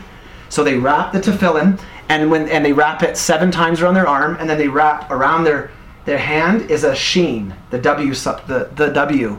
Um, oh, you can't see it. It's this, that letter right there. So that's a sheen, and that represents El Shaddai, the name, one of the names of God. And so on their actual hand, see, there's the sheen. So it's a W. So it's wrapped a certain way, seven times the number of perfection and unity, and then wrapped as a sheen around their hand. And that's how religious Jews will pray every day. And they'll put that on, fulfilling the, the mitzvah of uh, the good deed or the, the, the, commandment, the righteous commandment of having it as frontlets between your eyes. Um, I had an amazing opportunity one to, to meet a scribe, to, to hear, to see his writing, but to also to hear him read it and how he recites it, but he made his ink the ancient way from like this is like you need these ingredients to make the the ink that he needs. So it's charcoal, pomegranates, a, a resin sap, and then this um, and so the the black gives it the, the the color. The pomegranate helps stain it, and the resin protects the ink. And they, they make this concoction, and um, they still do it by hand, and it takes a scribe a year to, to write out a scroll. It's incredible that, and they count every letter and they'll sing it back, and they'll have and they have would usually have other scribes, um, uh, you know, going through this. And it's amazing that every Pharisee was a scribe, but not every scribe was a Pharisee. So when Jesus is encountering these men, hypocrite or not, because many of them weren't hypocrites, but when he's encountering these men, these men would have all written at least one scroll in their life. So these are these. So that's what maybe what drives Jesus even more bonkers at times with some of these guys is you've written your own scroll. You, you you're supposed to know this stuff. Um, so it just shows you that you know just even writing a scroll doesn't won't always change your heart. Mm-hmm. So this is a close up of the tefillin. So see the slots inside, and then there's the one for the arm. And there's a this guy's a Yemenite scribe who has his family's been there have been scribes for 400 years. So he and and all by hand. It's incredible. So he was writing out a passage, and here's a scroll, of course. And when and I have a little Who's video. he writing them for? Like he's writing it up for what Yeah. purpose? They they sell them. Okay. So synagogues all over the world would need one of these. It's like a commentary? Well, this is the this is the the, the Bible. This is Oh. the scripture. So they'll all have them, in, and they'll they'll have Torah scrolls, and then for the the prophet books and all that, they'll have individuals. So they have these massive scrolls um, that it'll take a year to write, like a Torah scroll, and um, every synagogue in the world will need one of these. And so these Torah, so they're always doing them because Torah scrolls wear out. But you never throw out a Torah scroll. What they do is actually a burial ceremony. They wrap them in a prayer shawl and bury it. So, um, which is incredible because they found these when they unearthed also at Qumran. So they found all these stuff in the caves, but they also found buried scrolls, uh, which were incredible. But um, no, one of these scrolls will go from anywhere from fifty to hundred thousand dollars US. Tradition. Yeah. well, and think, I mean, it, it's yeah. So listen, Not bad. yeah, Jobs. It takes one year though. but it's still hundred grand, six figures. Yeah. Without know, tax? US Yeah, yeah, yeah, yeah, without tax. Payday comes at the end, but then hey, you're good. So, Should um, be carbon neutral. yeah, no carbon tax on this. Um, It's a good that. deal. okay, listen to this. So he's singing it. This is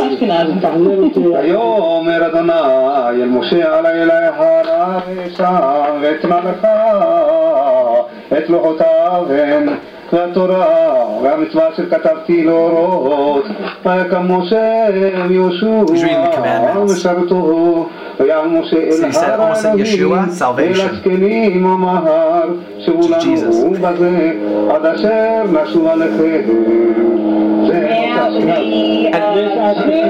and he okay and he's not making this up like hi- his father would have taught him how to sing it and his father would have taught him how to sing it. And his he's singing a song. He's not just putting in wherever he wants you know like so this is at a school. Now the, these were grade three i think two. And listen so they're reading they're reading portions from exodus. Um, and this is incredible. So this is how once again you, you- jesus like when you think of jesus as a boy these, these traditions tradition has been going on for thousands and thousands. This would have been remember when we read in the torah and moses is, and joshua they're you know meditate on this day and night teach your children and your children's and your children chil- like and he's talking about that's what he, this is what he's talking about. Teach them the word of god. So listen to this. These these are the kids. Singing. They do this every day. That's the teacher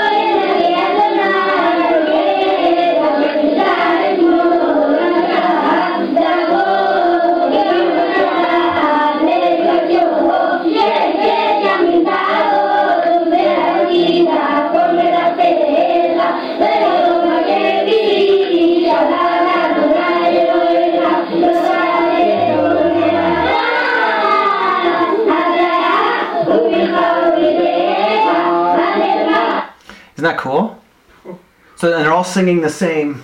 So they're singing the scriptures, and uh, I think that's just phenomenal. Um, so th- these are the, these are some pictures of the bar a bar mitzvah there, thirteen year old boy, and he's carrying an ark. Inside that is a scroll, the Torah scroll. So that's what he's carrying. Um, here, these men are at the western wall, the kotel, which is the retaining wall to the temple that they can go till today.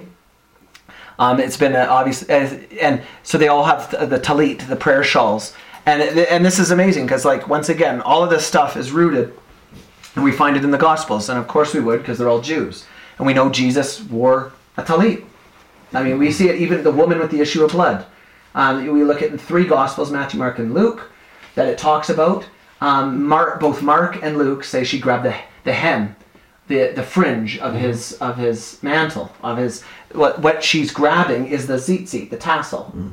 So Jesus would have had every time he prays, he would put it up like this. Jesus would have wrapped tefillin. Like it's kind of like we get to. I mean, as outrageous as this sounds, some of these things would upset many Christians to know that Jesus was a Jew. It's it's really there. You know, there I've met them. They just nope. Jesus was as if he had no ethnicity and no. It's like okay, but um, yeah, Very white. Yeah, he didn't look like a Swede. Um, Born and left. Yeah, the son, the, the picture of Jesus at Sunday school, he was he looked like uh, David Beckham. David Beckham played football and yeah, right. Yeah, but no, you're that's absolutely true. The white Jesus. Yeah, and this is the, The thing. red beard. you know, any, anybody can know Jesus in any nation in the world, and we don't have to know all of these exterior things to know him. But there is one Jesus, and he's coming back as I, I said this in a this it was like spontaneous. I said he's coming back as the Lion of Judah, not the Lion of the Vatican. Right? Like mm-hmm. he is a, the Jewish Messiah. He's coming back as a Jew, and that is his identity. And when we go out of our way to create him in our image or something else, that's not Jesus. He is he has an identity. As much as you value your own identity, he has an identity, and it's he's Jewish. Um, I'll just go through a few things and then we'll wrap it up and have any questions. We did, I didn't think we'd get to the end of the second Jewish revolt, but that's fine. This is really what I wanted to uh, get into. But um, in the last number of years, I've become quite a defender of the Pharisees.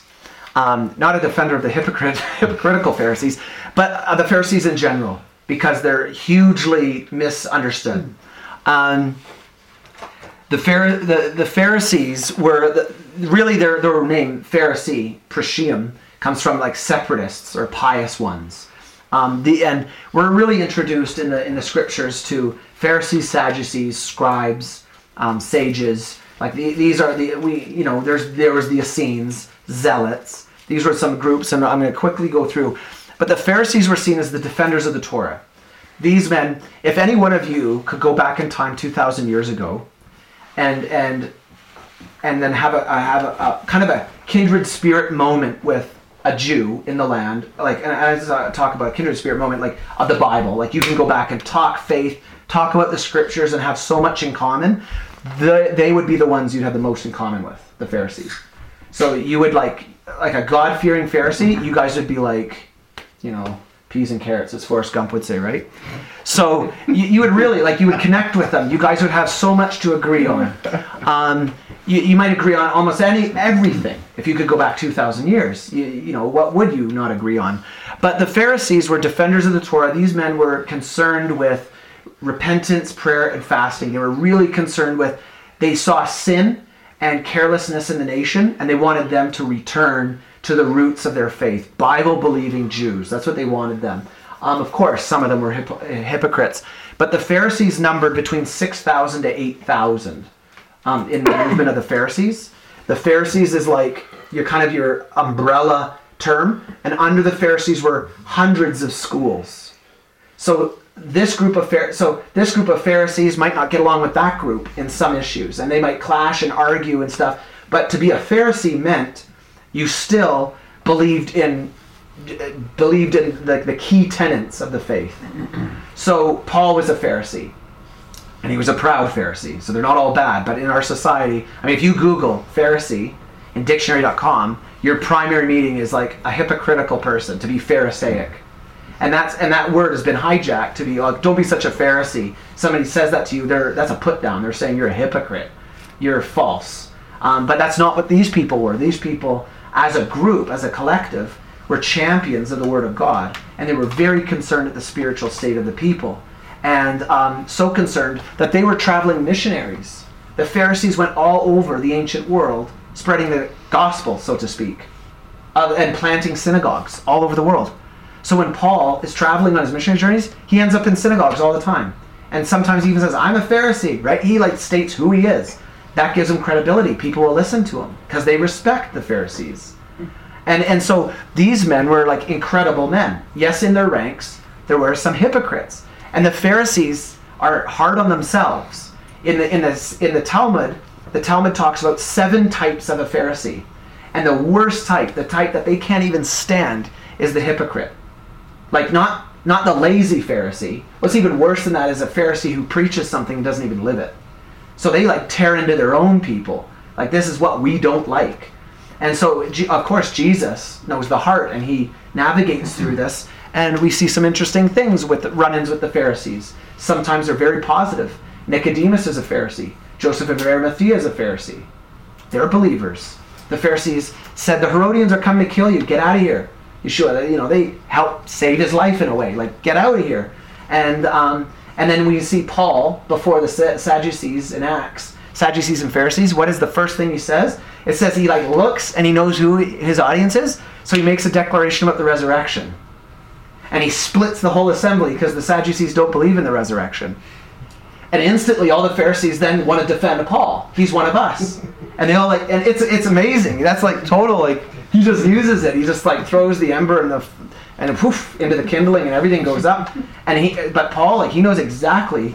And when he gives his great defense in Caesarea, he starts his defense with the resurrection, which then is interesting because he he says Paul says I sat at the feet of Gamaliel, right?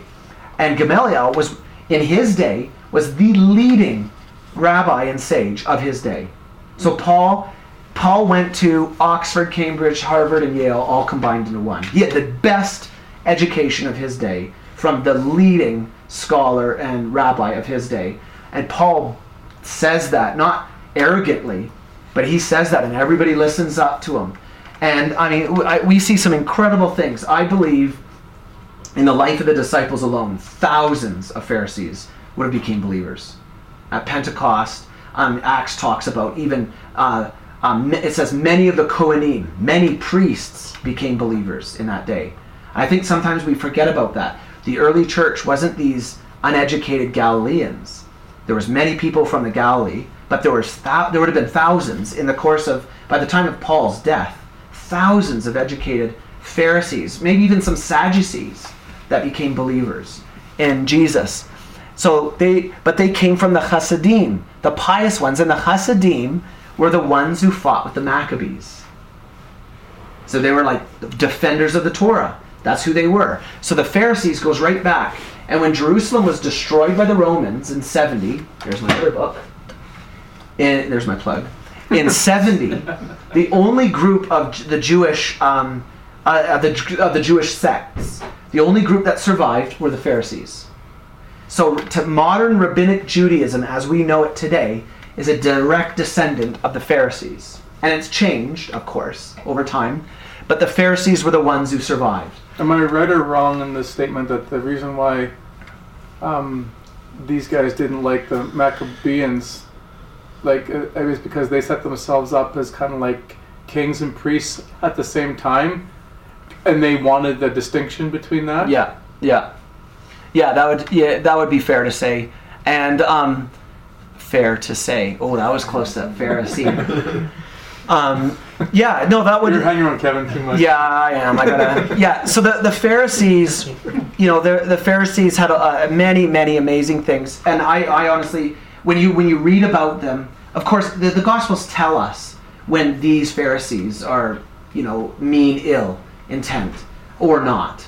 You know, there's there's a, there's numerous times where there's nothing negative that is said in the in the text when Jesus is encountering, and it, that was a completely normal thing to do. If you were from one school to see another school, and let's go over there and try to trip them up or argue and see who's that, that, that, that was just very Jewish. So they're not always when they come up to Jesus doing it out of like this evil intent. Um, they're that, they're doing a completely Jewish thing, and look at Jesus' reactions um, at key times, and oftentimes the church one of the greatest um, one of the greatest mistakes the church does in looking at the scriptures in the gospels is they make jesus into a christian pastor talking to a bunch of rebellious jews Yeah, yeah. It's a movie. All the movies. right like, it's yeah. so that's that's one of the most damaging things that they do because jesus um, you know we don't have any proof that jesus was a pharisee but why are all these pharisees coming up to him to always engage him in conversation obviously they saw him as a man of authority and they they believe there was mutual understanding uh, with the same issues and they wanted his take. Meaning they theologically were like related to him. Like this they they jibed with this. They saw his authority and they respected it and they if, if somebody like the sadducees and the pharisees never had arguments. They didn't agree on well they didn't like each other at all. But they wouldn't go out of their way to try to learn from each other. The sadducees like the pharisees are separatists. That's what their name means and the sadducees are incredibly arrogant and handpicked by the romans and they don't even believe that the Tanakh. So everything from uh, after, so the first they only believe in the first five books as authoritative. The rest of Scripture isn't inspired. It has it has uh, it's Um, it has uh, historical relevance. We can and some good points, but none of the prophets, none of that stuff is inspired. The Pharisees believed in the complete inerrancy of Scripture, and the so Jesus, when he has he has run-ins with the Sadducees, he's he's reaming them out for their careless use of Scripture, even in their own text that they think is inspired. They don't even treat it properly. When he has the whole thing with the wives, and you know, like uh, these seven men have all, all these wives, and when they get to heaven, whose wife is she going to be? And well, that's ridiculous because they don't even believe in the resurrection. So they're like setting up this question. But even in in the Torah itself, there and what Jesus responds with is, "I am the God of Abraham, Isaac, and Jacob," and he quotes from their text that they already believe is inspired. But he quotes that verse. When you look at that verse, he doesn't say, I was the God of Abraham. He talks about them as if they're still living. That verse, I am the God of Abraham, Isaac, and Jacob, they're still alive. And that's why he says then God is the God of the living, not the dead. But we have numerous um, verses in, in Daniel and Isaiah and others that talk about the resurrection being a real thing, like the resurrection of the dead is going to happen. But Jesus doesn't quote that because they don't even believe in it. So he uses their own stuff and, to show that they don't even believe in it.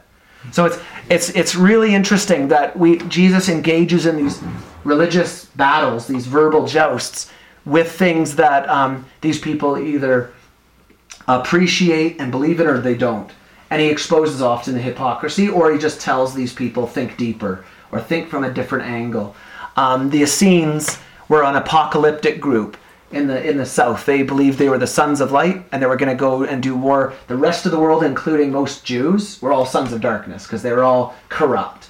And the Essenes were kind of they they were given like special revelation. And um, the Bible seems to hint that Jesus probably even knew some of these Essenes. Um, and it, it, there's some like little tiny clues. I'm not going to go into those, but there's some little clues that Jesus probably had run-ins with some of them um, he would he definitely would have known what they uh, would believe. Uh, John the Baptist could have easily, because the Essenes were monastics. They were out in the desert. John's hanging out in the desert. You know, like that. It would be a very Jewish thing for the Essenes to hear about John and hey, let's send some people over there to listen to him or learn from him and and kind of these kinds of things. And John is also talking about kind of apocalyptic things. You know, the Lamb's going to come, the kingdom, repent now, and these kinds of issues would resonate with the Essenes who believed the end is coming soon. Um, when the Romans destroyed Jerusalem and they went south, the Essenes came out to meet them for war, with a, and the Essenes had no weapons. They literally walked out there thinking God was going to send a thunderbolt and wipe out the legions, and the legions slaughtered every single one of the Essenes. But um, what happened before all the Essenes died is they hid all their scrolls, and and that's why the scrolls stayed hidden for almost 2,000 years. And it wasn't until 1947 that they missed by mistake, found all the Dead Sea Scrolls. Because the Essenes were scribes. They wrote scrolls. That was what they did for a living. Um, but they also have in in this in Jewish in, in uh, the Jewish concept of, of these terms. These, um, once again, these are all Jewish concepts: Son of God, Son of Man. So often, t- many Christians, when they look at these two, they'll say, "Well, Son of Man is Jesus' title and how he relates to humans. Because it's like Son of Man. Son of God is Jesus' title and how he relates to God because of basically the arrangement of the words. But by a Jewish understanding, that's the opposite though. So it, Daniel 7 is the perfect example. The Son of Man is given power, right, over the world. He's by the Ancient of Days gives him power, and he's going to come on the clouds. Well, that's a that's in a Jewish mindset, that's not a, a human doesn't do that. That's divine. And a son of God, like I mentioned at the beginning, is one who's anointed. So the son of God is one who relates to man, and a son of man is is man's relation to God through divinity. It's like that's his role. And so it's the opposite in the Jewish mindset, whereas often most churches, in how they'll speak of those concepts, it's it's flipped. But in the Jewish world, it's the opposite. And they get so close. And it's incredible how close, when you study Jewish texts, it's incredible how close they get to basically just underlining Jesus is the Messiah. Like, it's, they just like dance around as close as you can get without, without that coming out. And this is what it says, because there's a possible contradiction. For Jews who don't believe uh, for Jews who believe in one coming, or the Messiah will come and kind of fulfill all of these things, which is is a, it was a, is a typical uh, Jewish response, like we believe in two, right? We look at the scriptures and we see all of these prophecies about Messiah, and we then Jesus comes and he reveals himself, and the the gospel writers and the apostles tell us how he's fulfilling these prophecies, and people believe in him, and then he says, "I'm coming back." And we see uh, unfulfilled prophecies about Messiah who's going to come back, and he, and his coming back is different than his first coming because he's coming back with the sword and to reign and these things. Well, for a Jew who doesn't believe today, for a Jew doesn't believe Jesus was a Messiah and they're still waiting for Messiah, the the Talmud had a scripture has a contradiction because is he coming lowly on a donkey, right in Zechariah, or is he coming on the clouds? I mean, that's a two con- that's a contradict like coming on the clouds. For someone to come on the clouds isn't being a servant. Like that's you're coming with like hooah, right? You're coming on the clouds. You're like a king. You're coming, but but then Zechariah tells us, look, behold, your servant riding lowly, humbly on a donkey. Well, this this doesn't kind of compute. Like what's going? There's two obvious comings that they look like they contradict each other. Well, how do we get around this, or how do we uh, acknowledge this? And the Talmud says this, and this is quite amazing. Um, says Rabbi Joshua set in opposition two verses. It is written, And behold, one like the Son of Man came with the clouds of heaven. And a quote, while elsewhere it is written, quote, Behold, thy king comes unto you lowly and riding upon a donkey, end of quote. And then he says, If they are mator- uh, meritus, or if they have merit, he will come upon the cloud, he'll come with the clouds of heaven. So if Israel has merit, Messiah will come with uh, upon the clouds. If they are not, if they do not have merit, then he will come lowly and riding upon a donkey. Which is the interesting thing is when Jesus came, Israel obviously didn't have merit. So he came lowly riding upon a donkey. So their own text says if Israel has merit, he will come upon the clouds. If he does not have merit, he will come upon a donkey, lowly riding upon a donkey. And Jesus came upon the donkey because they did not have merit. And the next time he will come upon the clouds. And the in, in, Jew, in Judaism, the, the belief that even predates Jesus was the belief in Mashiach ben Yosef and Mashiach ben David. They believed in two messiahs the Messiah, the son of Joseph, and Messiah, the son of David. Now, not Joseph being Jesus' earthly father, Joseph of Egypt, the son, youngest son of, um, of Jacob right? And and Joseph, to uh, when we see Scripture and Jews believe Joseph is a Messiah type. When we look at his life, even Christian theology looks at Joseph as a Messiah type. He's a Christ type. Like look at his life, how he suffers, and then he's given uh, basically the keys of the kingdom, and and he and he's elevated and and rescues and saves basically everybody. Like he's this, but he's wrongfully accused, right? He's sinless. He didn't deserve that punishment, but look at so in Judaism predating Jesus, they believed there were Jew, there were Jewish teachings that believed Messiah would come as a suffering servant first. Isaiah 53. He's going to come as a suffering servant. That's Mashiach ben Yosef. And then he's going to come back. He'll he'll leave. Some people even said he'll be wrongfully killed. Like how close they get. And then he's going to come back as Mashiach ben David, the son of David, reigning, conquering, son of man. And and he's going to save the day. So these two um, beliefs were already well in the minds of people when Jesus comes. Which then, for people that really believed in those things or had their eyes opened, would have naturally accepted Jesus. That's how that's how tens of thousands of Jews accepted the fact and didn't have a problem with the fact that their Messiah suffered and died, rose, and they believed it, and that he's going to come back. They didn't they didn't question that. They didn't have a problem with that theology or that and that belief because it was already there. But so it's it's very interesting when you start unpacking this of the debate, the the very deep debate of who is Messiah. That was a big debate among like what's it going to look like, um, and so it's it's a it's an incredible thing. And then finally, the the zealots were the messianic soldiers. They really believed like they wanted to resurrect the Maccabees. Let's kill all these Romans, get them out and we'll start a war. And in the Galilee, there was about 40,000 of them. We'll start a war, and um, knowing full well we can't beat the Romans, but because we're faithful and we resist, God will come and save us. Because he promises He will. He, he won't leave lead us leave us to be completely wiped out. And that's what they believe. And they literally I mean, with just cause. The Romans were it was just completely unbearable when you actually study the history. Who could have ever lived under Roman rule coming up to the first uh, first Jewish revolt? Like it was just completely unbearable. Um, like I don't think any of us would stand for it. Like well, of what the Romans were doing, um, but they rise up and they declare war and they fight uh, uh, for seven years, uh, from 66 to 73. I mean, it's virtually over in 70, so it lasts about four years. But Masada isn't taken until 73, and they're completely wiped out. The Zealot.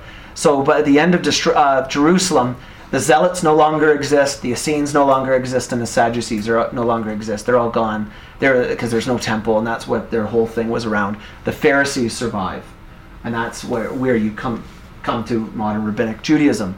So this is the world of Jesus, um, in a in a very very very brief nutshell, because we could go on all night uh, in more depth about this. So, but with all of these things, when we start re- reading the Gospels and you get into the the epistles and the letters, but especially the Gospels, like it just knowing these things um, really help us in understanding Jesus' world and the things he taught and the, the mindset of the people. Why did some people reject him? Why did some people ex- uh, uh, accept him? Well, this helps us know why of what was going on. Yeah. So, are there any questions or? How long have you been engaged in understanding all of this? Like since a young age, Oh. you had a passion for it, or Yeah, yeah. A lot of it, really I getting into the study. a lot of it I grew up with. Um, Okay. you know, like a foundation, I would say, but intensely studying. Um, probably since probably 15 years. Okay. Yeah, and then living in Israel, Sure. studying with rabbis, Yeah. study um, all of that definitely helps. Yeah. You know, it's it's fascinating, and I, of course, when I I've, I've had Bible studies with rabbis, of course, I don't believe in everything they say. It's you know they they believe uh, modern Orthodox Jews believe the Talmud is in, is inspired by God, like the Bible. But the Bible is the most inspired. Like, but the Talmud is inspired. Well, Christians and I would reject that. I look at the Talmud as saying it has incredible historical significance, lots of spiritual significance, and um, it helps us understand Jesus. It's probably one of outside of the Bible. It's one of our best. It's the best. One of the best sources for understanding the, the world of Jew, Jesus because it's written by Jews and it's com- even though it was compiled 300 years after, mo- uh, huge chunks of it all predate Jesus by hundreds and hundreds of years. So it was just preserved. And if you understand the Jewish mindset for preservation, you can really trust. Then you can trust the Talmud, what the Talmud's telling you. But I mean, the, the Talmud also went through phases of development. So then things were added later, but it tells you when they were added. So you also can you could zero in on an aspect of the Talmud and know that you're what you're reading predates Jesus, and then you would know, oh, this is just medieval stuff. Because there are par- portions of the Talmud that um, say kind of nasty things about Christians and Jesus, and you know have come up with their own reactionary uh, responses to crusading Christians with swords, right? Like so, it's it's a, it's quite an interesting um, thing. But the Talmud's massive. I mean, it's and there's different versions of it, but it's it's a huge Oh. source. But um, yeah, so there would- there would be different uh, differences. Um, absolutely, that of you know I'm not going to share all or agree with, but it, it the, the one of the biggest values is that it, it challenges it challenges you to look at something um, maybe differently, and um, you know like the one of the most recent ones I I studied with a, a rabbi was one of the stories of Cain and Abel, and it's quite amazing that um, uh, Cain, his name means acquirer, the one one who acquires. He gets things, and it's amazing. Like, and the Jews are legendary for asking questions when there isn't a question. Like they just ask a question. Why did Cain? Why, why are they making sacrifices? There's no command to make sacrifices. Why are they bringing a sacrifice to God? And then what happens here? And Abel's name means it's it's it's a, an image of uh, it's his name is almost not even a name. So it's like his name it almost foreshadows that he's going to be killed. It means it's like one who just drifts like a river with no direction. It's like he's going nowhere. Like he's and and Cain um, in the text they say Cain doesn't murder him; he kills him. And the, the, the, I mean he does Abel does die, but the text in the Hebrew seems to point that it wasn't Cain's intent to kill his brother, to beat him up for sure, but not to not to kill him. Which is why it doesn't use the word he murdered him; he, he killed him, and then and they had never seen death before. So, but like, but then you have this incredible image of free will, right? When God, before Abel's killed, God speaks to Cain and like warns him, "Your ang, don't let your anger basically master you."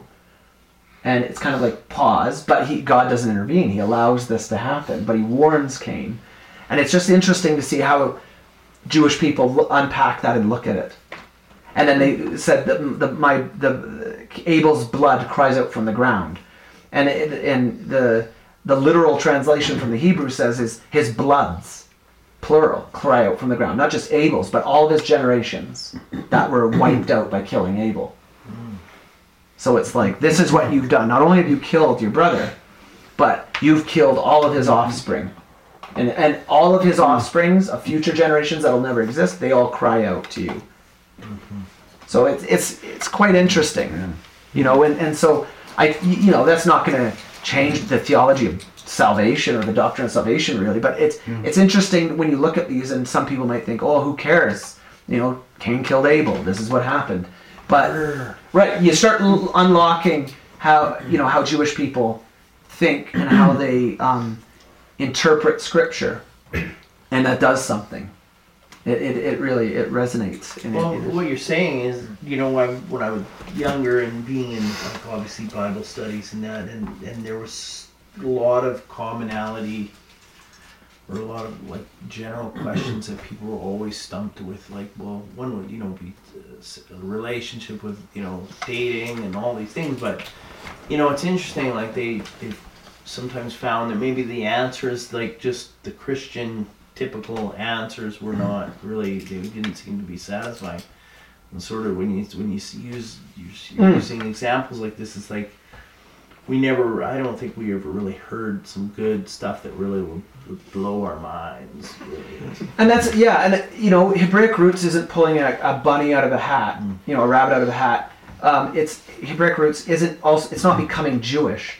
It's looking at in the context Yeah.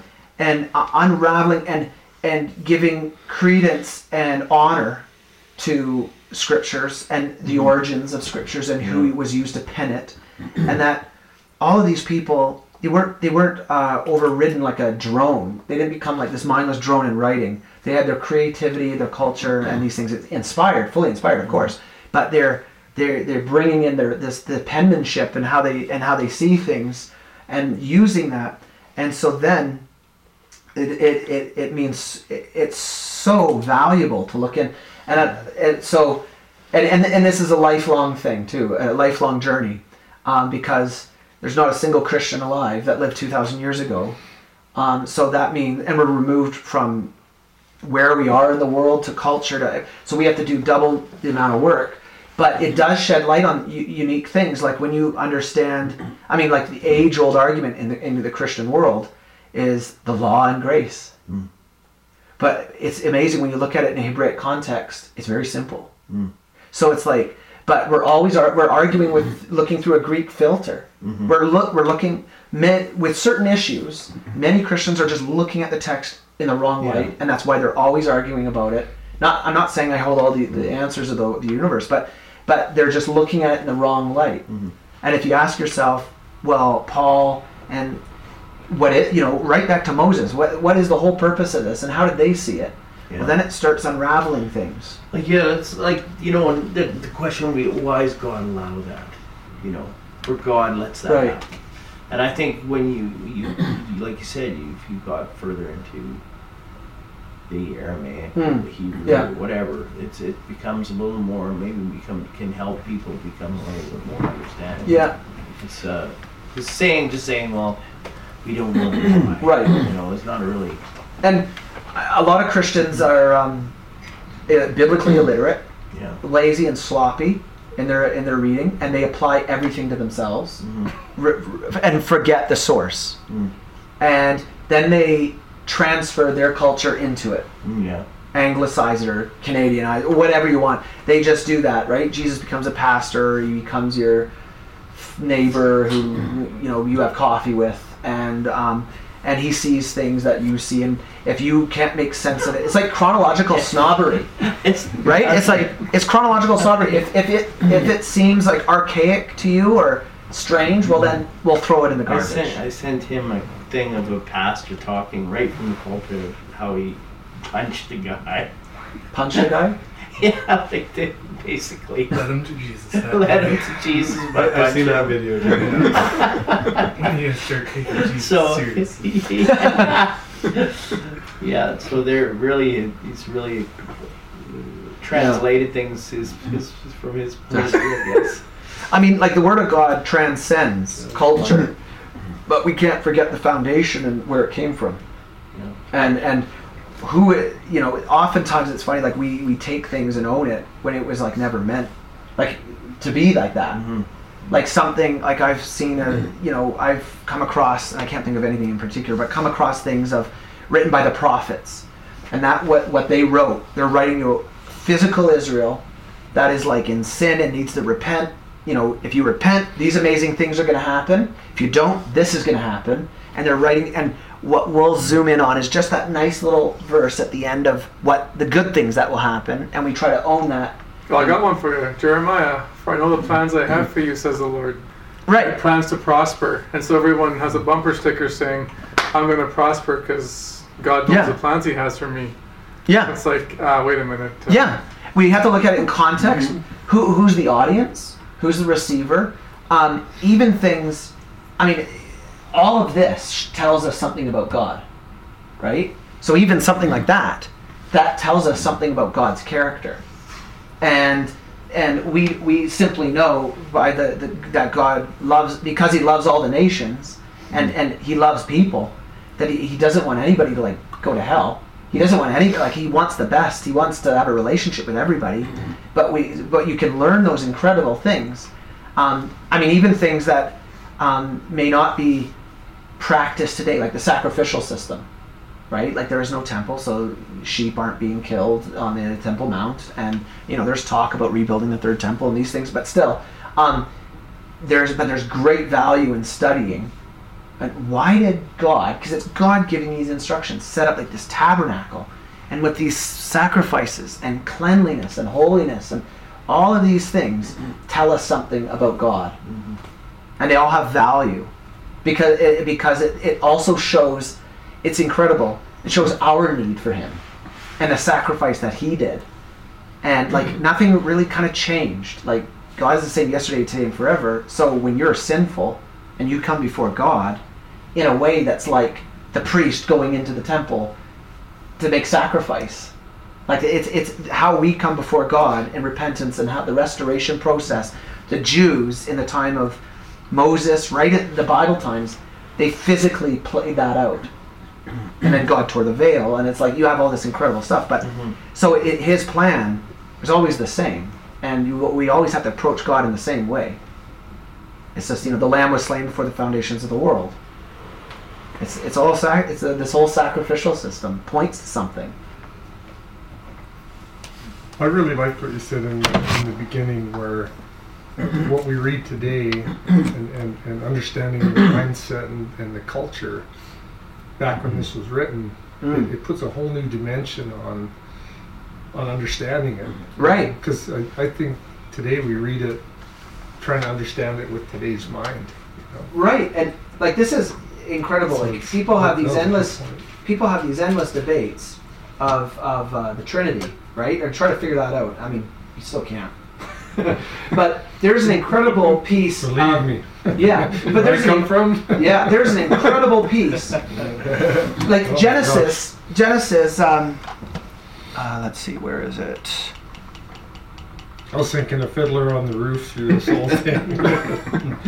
Me too. Good book actually. I wanted to put the hat on. Yeah. Fid- oh, I love Fiddler on the Roof. Um, here, let me one second here. I'm going to show you a little bit of Hebrew here. This is really cool. So this is like if we look at oh it's in covenant. If we look at scripture from a hebraic perspective we arrive at a pretty amazing thing. Um okay here. Okay so this word. You didn't show this slide before. no i didn't. Okay. So this word is that's the very first hebrew word that appears in the bible. Bereshit that's it's basically genesis or in the beginning. That is the very like ours says in the beginning but right there bereshit and you can see. I mean you can validate right there. It's the word. There's the word. That's the first word. And and so the, and i'm not going to get too crazy here but the, every hebrew letter has a has a numerical value that goes way back. Um, and I mean, with, within reason, there's a really neat thing regarding how they look at words and what how and how they piece things. So I'm going to do this very rabbinic. So they look at so Bereshit is here. Now there there's uh, two words in one. Okay, Berit, Brit. See, Berit, and then there's another word in the middle. Okay, so Brit is covenant. There you go. Here. Yeah. Okay, I'm doing this very rabbinic, but this is really cool because I'm going to tie this to the Trinity. Okay, so Bereshit, and this is this is this goes back a long, long, long time, but this is how a modern Orthodox Jew could would teach this. So Bereshit, we we, we look at that, we've studied that, and we know that there's two words. Because why would God use this as the first word that He gives to Moses? Why is the Bible open? The very first word that's God breathed is that. Why? Right? Why why doesn't he like before time began? Why doesn't he use uh, this like a different phrase? But he uses this because they say encapsulating that one word is God's relationship for the entire scripture and all of all of the world. So he's bring he brings covenant. And the sign of the covenant is circumcision, but also the passing between the pieces, the uh, the Abrahamic covenant. That is God's relationship. Between there is esh, esh, fire. So fire, when it's when it's just with no boundaries, when there's nothing to contain it, it runs wild. But when it's contained within covenant, that is like the perfect thing. God's covenant to man, God is in the midst of it as fire. The Romans crucified.